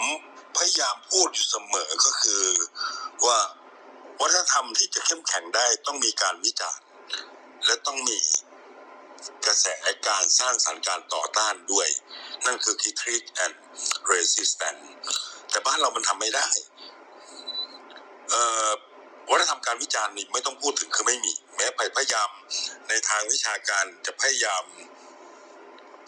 ที่จะหล่อหลอมโครงการนี้ให้เกิดขึ้นเมื่อ ตั้งเกือบ 20 ปีแล้วมั้งถึงตอนนี้ก็ยังไม่จบโครงการวิจัยและการวิจารณ์ ซึ่งประเด็นมันไม่ได้พูดถึงการวิจารณ์ที่มีลักษณะของของ เส้นระนาบแต่มันเป็นการวิจารณ์แนวดิ่งพูดก็ได้ว่ามันเป็นลักษณะเอาเอาศูนย์กลางของเมืองหลวงหรือว่าศูนย์กลางของศูนย์อำนาจ เป็นตัวตั้งในพูดถึงการวิจารณ์มันไม่สามารถที่จะกระจายไปสู่แนวความคิดของคนทั่วไป ทีนี้เราก็มา มา มากอด แนวคิดการวิจารณ์เอาไว้อยู่ศูนย์กลางแล้วก็ก็จะมีข้อยกเว้นเยอะ ซึ่งในการปฏิบัติการหรือว่าการทำงานทางศิลปะวัฒนธรรมนั้น มันละเว้นไม่ได้ที่จะต้องมีกระบวนการการวิจารณ์ในเมื่อเรามี aesthetics สุนทรียศาสตร์แล้ว เรามีพูดถึงรสนิยมแล้ว แต่ทำไมการวิจารณ์ไม่สามารถเกิดขึ้นได้ ฉะนั้น สิ่งที่สำคัญที่สุดผมคิดว่ามันต้องเกิด public sphere ทางการวิจารณ์ให้ได้ก่อน คือเราไม่ได้ไปมองว่าถูกผิดยังไงเพราะมันพูดถึงตาม อย่างท่านอาจารย์ทัศนัยก็พูดถึงการกินเรื่องรสนิยม มันก็มีความแตกต่างกัน อาจารย์พิชาก็พูดถึงความหลากหลายของใบหน้าของเผ่าพันธุ์มันมันมันต้องเป็นอย่างนี้มันต้องมีมีเรื่องของความหลากหลาย เราพูดถึงความหลากหลาย แต่ในพื้นที่การศึกษา ความหลากหลายทางชาติพันธุ์ ความหลากหลายทางเพศสภาพอะไรต่างๆ แต่ในแง่การปฏิบัติจริง ๆ แล้วเราไม่มีการวิจารณ์ในที่สาธารณะเลย อันนี้เป็นปัญหาใหญ่ คือถ้ามันขาดการวิจารณ์ไปแล้วเนี่ย เราก็จะมองไม่เห็นว่า สิ่งที่มันถูกตัดสินด้วยสาธารณะ จะเป็นยังไง Public Hearing เป็นยังไง คือเรามีแต่ในนาม แต่ในความเป็นจริงเราไม่สามารถทำให้เกิดขึ้นได้เลย อันนี้ประเด็นแรกประเด็นที่สองจำเป็นหรือไม่จำเป็นนี่ผมคิดว่า ถ้าทุกอย่างมันมันก็พูดแต่ท่าแหละแต่ในความเป็นจริงเนี่ยมัน มันแทบจะมองไม่เห็นเลย ผมถามว่ารางวัลมันมีความจำเป็นไหม แน่นอนมันอาจจะมีความจำเป็น แต่ที่สุดแล้วเนี่ย ถ้าเราเคารพในศักดิ์ศรีความเป็นมนุษย์เท่าเทียมกันเนี่ย ถ้าเรามีรัฐสวัสดิการที่ดี การตะเกียกตะกายเข้าสู่อำนาจเพื่อรับรางวัล หรือว่าทำงานสรรเสริญเยินยอเพื่อรับรางวัล หรือว่าหลับหูหลับตาเขียนเพื่อ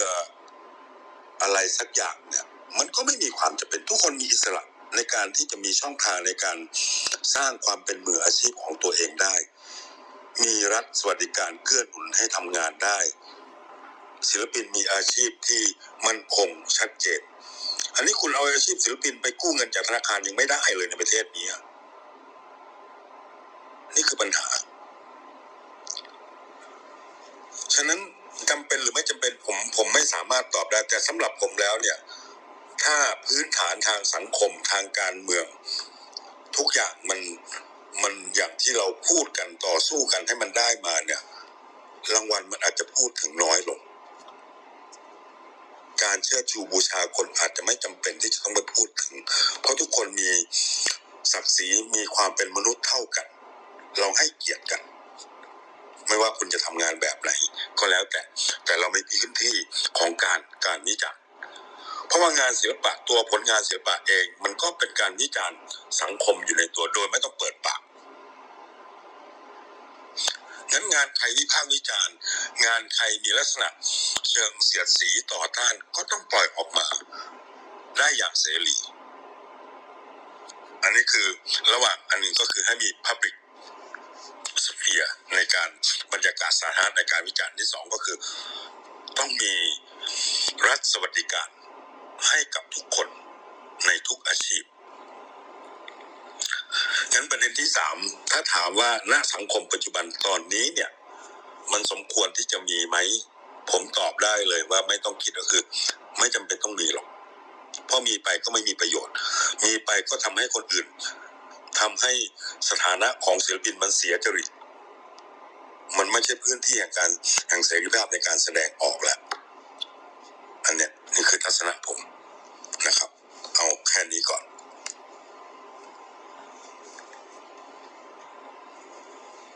ค่ะขอบพระคุณมากเลยค่ะอาจารย์คุณเชอรี่เอ่อคุณเชอรี่มีคำถามอะไรอย่างอื่นไหมฮะ คุณเชอรี่ลืมเปิดไมค์หรือเปล่านะ โอเค คุณเชอรี่อาจจะไม่สะดวกนะคะ ก็ก็เดี๋ยวน่ะขอถามอาจารย์ ทัศนัยต่อเลยนะคะ ว่าตอนนี้เนี่ยเเรื่องการงานอาร์ตศิลปะต่างๆ ของประเทศไทยนะคะ ได้รับการสนับสนุนจากภาครัฐมากน้อยแค่ไหนมั่งคะสถานการณ์ตอนนี้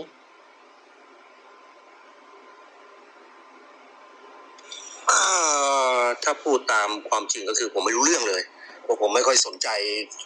ภาครัฐไม่ สนับสนุนใคร ผมก็ทำงานของผมอยู่ทุกวัน แล้วก็ผมก็สนับสนุนตัวเองอะนะแล้วก็คืออันนี้เดี๋ยวเดี๋ยวเขาเดี๋ยวเขาว่ากันเรื่องนี้นะว่าทำยังไงให้คนทำงานศิลปะหรือคนที่อยู่ในแวดวงศิลปะวัฒนธรรมเนี่ยต้องมีการเคารพตัวเองเสียก่อนก่อนที่จะไปมีก่อนที่ไปทำก่อนที่จะไปทำความเคารพ คนที่ตัวเองไม่รู้จักอะนะพอไม่มีเขาไม่ไม่ไม่เคารพตัวเองแล้วมันจะไม่เคารพคนอื่น พอไม่เคารพคนอื่นเนี่ยความเห็นต่างกับคนอื่นเหมือนจะไม่มีความสำคัญอันนี้คือปัญหาที่มันเป็นแกนกลางของคำว่าวัฒนธรรมไทยเลยแต่ว่าผมอยากจะกลับไปที่ประเด็นเรื่องระบบคุณค่าและระบบมูลค่าของศิลปะวัฒนธรรมไทยในความสัมพันธ์กับประชาคมโลกเนี่ยมันอยู่ณจุดไหนใช่ไหมฮะถ้าเราถ้าเราเราถ้าถ้าถ้าเรา หลายคนอชอบที่จะศึกษาประวัติศาสตร์อารยธรรมนะฮะเราจะเห็นว่าอารยธรรมโบราณจำนวนมากเนี่ยที่มันล่มสลายไปไม่ใช่เฉพาะการสงคราม หรือว่าการการความขัดแย้งภายในของของ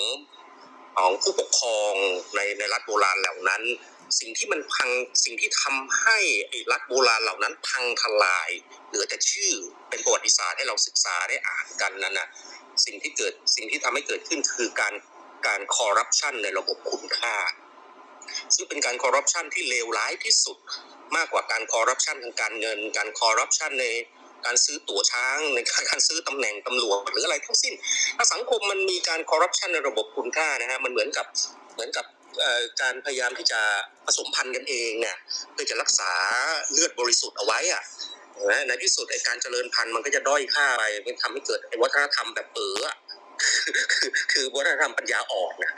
แล้วที่สุดมันก็จะไม่สามารถที่จะ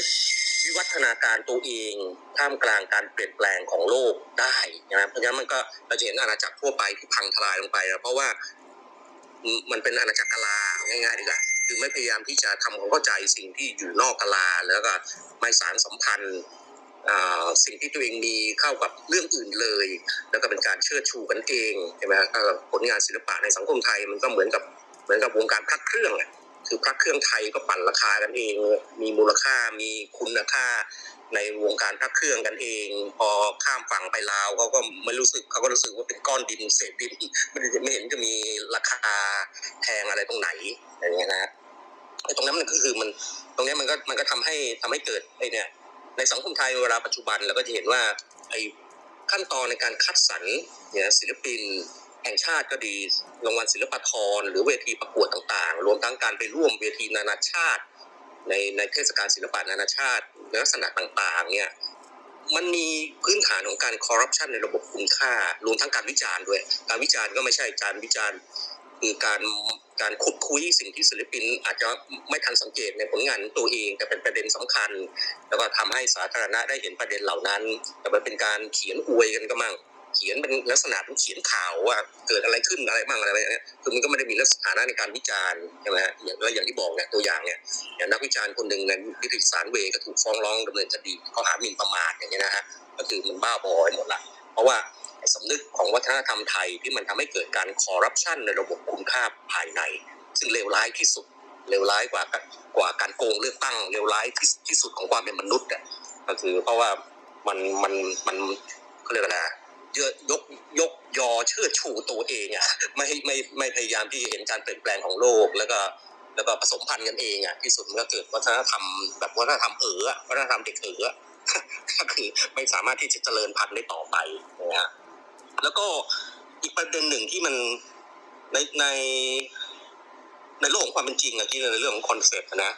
โลกของความจริงคือสังคมไทยพอพอมันมันเป็นสังคมที่มันคอร์รัปชันในระบบคุณค่าในเรื่องต่าง ๆ เนี่ย นะมันก็ทำให้เกิดการเลือกคนที่มานั่งอยู่ในตำแหน่งของการตัดสินใจกระทรวงทบวงกรมที่มันไม่ไม่ใช่คนที่ใช่อะคือคือก็คือเป็นคนเอาใครก็มาไม่รู้ได้โคต้าราชการมาได้โคต้าอายุราชการมาใช่ไหมฮะคือผมผมก็ไม่ไปพูดเรื่องนี้นะให้กับผู้บริหารกระทรวงวัฒนธรรมหลายครั้งนะแต่ว่าดูเหมือนไอ้สิ่งที่พูดไปไม่เข้าหูอะเพราะว่าเราก็จะเห็นนะไอ้ผู้บริหารกระทรวงวัฒนธรรมเนี่ยเป็นผู้ตรวจราชการแผ่นดินมามั่ง เป็นเจ้าพนักงานห้องเอกสารมั่งเป็นอะไรอะนางพยาบาลก็มีขอโทษอะนะก็คือมามาแล้วก็แล้วก็ยิ่งกรรมการผู้ทรงคุณวุฒิในคณะกรรมการไอ้วัฒนธรรมแห่งชาติเนี่ยก็นั่งกันตามตำแหน่งเนี่ยเป็นสากรณ์ปลัดอะประหลัดทุกกระทรวงอะมานั่งตามตำแหน่งอย่างนั้นอะผู้ทรงคุณวุฒิก็เอาใครก็ไม่รู้เป็นเจ้าของบริษัทมั่งมีศิลปินอยู่คนหนึ่ง ผู้เอ่ยชื่อเลยแล้วเลยแล้วกันอาจารย์ปัญญาเนี่ยท่านก็ไม่ออกมาโต้แย้งไม่ออกมาปกป้องผู้ที่ร่วมอาชีพเดียวกันเรียกว่าไม่ไม่เรียกว่าจะใช้คำที่มันรุนแรงกว่านั้นก็คือทรยศกับผู้ต่อผู้ร่วมอาชีพด้วยซ้ำเห็นไหมฮะไม่ออกมาพูดไม่ออกมาโต้แย้งอะไรท่านอาจจะโต้แย้งในที่ประชุมเนี่ยผมไม่ทราบนะเพราะยังไม่เห็นรายละเอียดนะแต่ว่าจริงๆแล้วเนี่ยจะต้องประกาศตัวขอลาออกจากคณะกรรมการด้วยซ้ำเนี่ยเพื่อที่จะรักษาสถานะของความเป็นศิลปะคือไม่ได้หมายว่าศิลปะมันบริสุทธิ์นะคืออย่างน้อยเนี่ย รู้สึกรู้สึกว่าเคารพเพื่อนร่วมอาชีพของตัวเองเนี่ยฮะที่ที่เห็นกับไอ้ความบ้าบออะไรเหล่านี้เนี่ยถ้าท่านเงียบเนี่ยผมก็รู้สึกว่ามันมันอัปยศต่อต่อตัวท่านด้วยนะไอ้คนอื่นๆเนี่ย ก็เป็นเป็นผู้โคตรทรงคุณวุฒิที่มันไม่รู้เรื่องอะพูดตามตรงอะก็คือเรียนรู้เรื่องศิลปะวัฒนธรรมและความเป็นชาติมาจากวรรณกรรม เรียนรู้ไอ้ความเป็นวัฒนธรรมไทย ศิลปะไทยมาจากขุนช้างขุนแผนบ้าง หรือเรียนมาจากไอ้วรรณกรรมประโลมโลกไอ้พวกข้างหลังภาพสี่แผ่นดินทวิภพอะไรพวกนั้นอะนะฮะเพราะฉะนั้นอะไรก็ตามที่มันเป็นวัฒนธรรมแห่งชาติ หรือศิลปะแห่งชาติ ตามมโนคติของไอ้คนพวกเนี้ยของไอ้พวกคณะกรรมการวัฒนธรรมแห่งชาติ แล้วก็คนที่มันอยู่ในตำแหน่งในการตัดสินใจที่ไม่รู้เรื่องพวกนี้นะฮะอย่างที่บอกเป็นผู้ตรวจราชการแผ่นดินมั่ง เป็นเจ้าพนักงานห้องเอกสารมั่ง แล้วก็มานั่งอยู่ในการกำหนดอนาคตของศิลปะวัฒนธรรมชาติเนี่ย นะในมโนทัศน์ของเขาเนี่ยต่อเรื่องความเป็นชาติเนี่ยมันมันสะท้อนถึงจินตจินตกรรมความเป็นไทย ที่มันที่มันเหมือนในวรรณกรรมอะนะแล้วก็จะทำยังไงให้ให้เขาเขารู้สึกว่าเขารู้สึกผิดน้อยลงที่เขาไม่รู้เรื่องอะไรเลย เกี่ยวกับวัฒนธรรมไทย หรือประวัติศาสตร์ไทย หรือว่าศิลปะร่วมสมัยแบบไทยๆเขาจึงต้องต้องการอนุสาวรีย์สักอย่างหนึ่งเห็นไหมเพื่อที่จะก็เลยยึดโยง ไอไอไอจินตกรรมของความเป็นชาติที่มันไม่รู้ล่องลอยอยู่ที่ไหนนะแล้วก็อ้างว่ามันเป็นมันเป็นจริงเป็นจังแบบนั้น ชาติไทยเป็นแบบนั้นวัฒนธรรมไทยเป็นแบบแบบนั้น คนไทยเป็นแบบนั้นเนี่ยเห็นไหมฮะโดยการสร้างอนุสาวรีย์บางอย่างขึ้นมาเห็นไหมฮะเพื่อที่ในฐานะที่เป็นวีรกรรมทางประวัติศาสตร์อะเห็นไหมเพื่อที่จะทำให้ไอไอจินตนาการของความเป็นไทยของเขาเนี่ยได้สถิตอยู่อย่างมั่นคง ผ่านไอไอไออนุสาวรีย์ที่สร้างขึ้นมาเนี่ยจะเป็นบุคลาธิสถาน จะเป็นวัตถุที่สถาน หรือจะเป็นจะเป็นตำแหน่งแห่งที่หรืออะไรก็ตามเถอะนะฮะแล้วก็ทำให้ไอจินตนากรรมแห่งความเป็นไทยของเขาเนี่ยที่เขาที่เขาคิดเอาเองเนี่ยเรียนรู้มาจากวรรณกรรมบ้าๆบอๆพวกนี้นะขอโทษไอวรรณกรรมประโลมโลกเหล่านี้นะทำหน้าที่เป็นมรดกที่เป็นภาระต่ออนาคตเพราะฉะนั้นก็ต้องโดนด่า คือคือมรดกบางอย่างเนี่ยมัน มันเป็นภาระต่ออนาคตมันจัดการไม่ได้ แล้วก็มันมันกำหนดวิถีชีวิตผู้คนด้วยเห็นไหมฮะกำหนดกฎขี่ชีวิตของผู้คนด้วยว่าให้มันต้องต้องอ่อถ้าเรามีชีวิตอยู่ในเวลาในพศปัจจุบันเหมือนคนรุ่นปู่รุ่นย่าอะไรเงี้ยมันเป็นภาระต่อคนในอนาคตอะนะความหมายของความเป็นไทย ความเป็นชาติ และความเป็นวัฒนธรรมไทย หรือศิลปะร่วมสมัยแบบไทยๆบนฐานคิดแบบเนี้ย มันทำหน้าที่เหมือนกับที่พี่สุชาติพูดมาแล้วอะ คือทำหน้าที่เหมือนเหมือนวัตถุสิ่งของที่ถูกเก็บรักษาเอาไว้ในตู้โชว์พิพิธภัณฑ์น่ะที่อยู่เหนือการเวลาและเปลี่ยนแปลงไม่ได้ แล้วไม่เคยเปลี่ยนแปลงตัวเองด้วย ซึ่งมันก็ควรจะทำหน้าที่ให้การศึกษาในพิพิธภัณฑ์นะแต่มันไม่ควรจะทำหน้าที่ในการกำหนดนโยบายหรือว่าวิถีชีวิตร่วมสมัยอะไรนะฮะไอ้จินตนากรรมแห่งความเป็นไทยเนี่ย ที่มันมาจากไอ้วรรณกรรมประโลมโลกเนี่ยนะฮะ มันทำหน้าที่อะไร มันทำหน้าที่ช่วยปลอบประโลม แรงโหยหา โลกแห่งสารติสุข โลกยูโทเปีย โลกที่ทุกอย่างมันสมบูรณ์แบบในวรรณกรรมอะโลกที่ไม่มีความเห็นต่าง โลกที่ที่ทุกคนคิดเหมือนกันไปในทางเดียวกัน เก่าเก่าคือที่สุดก็คือก็คือ มันทำให้เขารู้สึกว่าเขาอยู่ในโลกแห่งสารติสุข โลกแห่งยูโทเปีย โลกแห่งแห่งความสมบูรณ์เนี่ย เป็นโลกที่ไม่ต้องมีความคิด เป็นวัฒนธรรมที่ไม่มีความคิดจะพูดให้มันมันกว่านั้นคือ อยู่ในสังคมสิ้นคิดเป็นวัฒนธรรมสิ้นคิดศิลปะสิ้นคิดอะถือว่าถ้าเราลองเราลองคือเหมือนจะพูดไปมันก็จะเป็นวิชาการเกินไปนิดหนึ่งถ้าเราเปลี่ยนว่าไอ้วัฒนธรรมมันไม่ใช่วัตถุสิ่งของมันไม่ใช่อัตเองมันเป็นพื้นที่ พื้นที่ที่มันมีที่มันห้อมล้อมวิถีชีวิตต่างๆ อยู่ในนั้น แล้วก็รูปทรงรูปร่างของวัดของพื้นที่ทางวัฒนธรรมเนี่ยมันเปลี่ยนแปลงตามการขยับขับเคลื่อนของวิถีชีวิตของผู้คนที่อยู่ที่อาศัยอยู่ในนั้น จะปะทะขัดแย้งต่อรองกันมันเป็นเรื่องธรรมชาติใช่ไหมมันอย่างที่บอกคือการความคิดเหมือนกันทั้งหมดเนี่ยผิดธรรมชาติ สังคมไทยที่แม่งคิดเหมือนกันหมดเนี่ยผมว่าแม่งประสาทแดกไปเช็คประสาทได้แล้วนะ วัฒนธรรมมันจึงเป็นเป็นเป็นพื้นที่ที่มันที่มันรุ่มรวยไปด้วยวิถีชีวิตการดำรงอยู่ที่แตกต่างกันนะใช่ไหมฮะแต่มันก็เปลี่ยนไปด้วยนะเคลื่อนไหวไดนามิกอย่างที่ที่พี่สุชาติพูดถึงเนี่ยฮะตามยุคตามสมัยถ้ามันถ้าเราคิดอย่างเงี้ยผมก็พยายามจะไปพูดหลายทีให้กับไอ้ไอ้ไอ้พวกในกระทรวงฟังนะก็อย่างที่บอก พูดแล้วมันก็ตาหมือลอยบนฟ้าพูดอะไรก็ว่าเขาโอเคก็ไปพูดตามหน้าที่บางทีพูดแล้วก็โมโหนะว่ามึงนี่แก่กะโหลกกะลาจริงเลยนะเปลี่ยนแปลงอะไรไม่ได้เลยก็ว่ามูลอ่านคุณช้างคุณแผนอ่าน อ่านข้างหลังภาพทวิภพอะไรอยู่เนี่ยนะถ้าเราเข้าใจวัฒนธรรมในฐานะพื้นที่แล้วมันเปลี่ยนแปลงขยับเยื่อนเรือนร่างของตัวเองตลอดเวลาเนี่ยไอ้ศิลปะ ที่มันใช้ ใช้ที่มันที่มันทำหน้าที่เป็นวงเล็บปกป้องอำนาจข้อยกเว้นต่างๆ ในความเป็นชาติเนี่ย แล้วมันก็ทำหน้าที่เป็นสถาปัตยกรรม แห่งอำนาจที่มันมาลังมาเลืองดูแล้วโอฬารอลังการเนี่ย มันก็จะเปลี่ยนด้วย มันก็จะเปลี่ยนด้วย ตัวอำนาจที่อยู่ในวงเล็บเหล่านั้น อยู่ในเทวาลัยแห่งศิลปะที่ซ่อนตัวอยู่ในเทวาลัยแห่งศิลปะเพราะเห็นไหมมันทำให้ไอศิลปะเนี่ยมันทำให้อำนาจมันดูยิ่งใหญ่อลังการ แล้วมันดูน่าเกรงขาม แล้วก็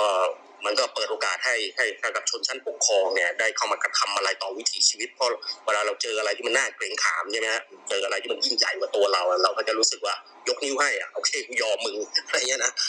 มันจะทำให้อำนาจที่อยู่ภายในวงเล็บในในวัฒนธรรมไทยอำนาจที่เป็นข้อยกเว้นต่างๆ เนี่ยต้องปรับตัวด้วยนะฮะแล้วก็ไอไออะไรก็ตามที่มัน มันเขาเรียกว่ามันกลายเป็นฟอสซิลไปแล้ว กลายเป็นวัตถุสิ่งของ เก็บไว้ในตู้โชว์พิพิธภัณฑ์ไปแล้วก็ก็ก็ก็ไม่ต้องไปเผาทิ้งก็ เอาเอาไว้ให้คนไปเดินดูศึกษาว่าโอเคมันนี่มันคือวัตถุพยานแห่งสังคมที่มันปราศจากเสรีภาพ สังคมที่มันไม่มีมนุษย์อยู่ในนั้น สังคมที่มันเต็มด้วยความโหดร้าย เลือดเนื้อมนุษย์ต้องต้องสูญเสียไปมากมาย เพราะไอ้ไอสังคมยุคเก่าแบบนี้ ให้คนเรียนรู้เอาไว้ใช่ไหมฮะจะได้ไม่ไม่ ไม่ทำให้มันเกิดขึ้นอีกนะในหลาย ๆ ประเทศก็ทำอย่างเงี้ยอนุในพิพิธภัณฑ์แห่งสงคราม หรือว่าหรือว่าพิพิธภัณฑ์ของของไอ้วัตถุสิ่งของจากสังคมในยุคศักดินาเนี่ยเขาก็ให้คนมาเรียนรู้ว่าหลังจากนี้ต่อไปโลกสมัยใหม่ และโลกในอนาคตจะไม่กลับไปซ้ำรอยไอ้สิ่งที่มันเคยเดินผ่านมานะฮะหรือถ้าบางอย่างมันมันมันไม่มีความจำเป็น มันดูแลรักษายากก็รื้อถอนมันทิ้งเลย ไม่เห็นจะมีปัญหาอะไรตรงไหนอะไรคือคือเราก็คิดว่าไอ้ไอ้โลกใบนี้มันก็ต้องอยู่หลายหลายหลายพันล้านปีมมนุษย์ในยุคใหม่ ๆ ในอนาคตเขาคงคงสร้างสิ่งใหม่ขึ้นมาไอ้ไอ้สิ่งไหนที่มันเกินเยียวยาไปแล้วก็มัน ไม่รู้จะดูแลรักษายังไงก็ก็ก็ปล่อยให้มันย่อยสลายไปตามธรรมชาติครับ อาจารย์โอเคปะคะแบบเหมือนเหมือนมีเสียง เสียงหวอหรืออะไรหรือเปล่าคะเป็นเอาครับผมผมเอ่อคุยอยู่ในสตูดิโอการทำงานเนาะอ๋อก็จะค่ะก็จะเสียงดังเขาทำงานกันอยู่นิดหน่อยค่ะ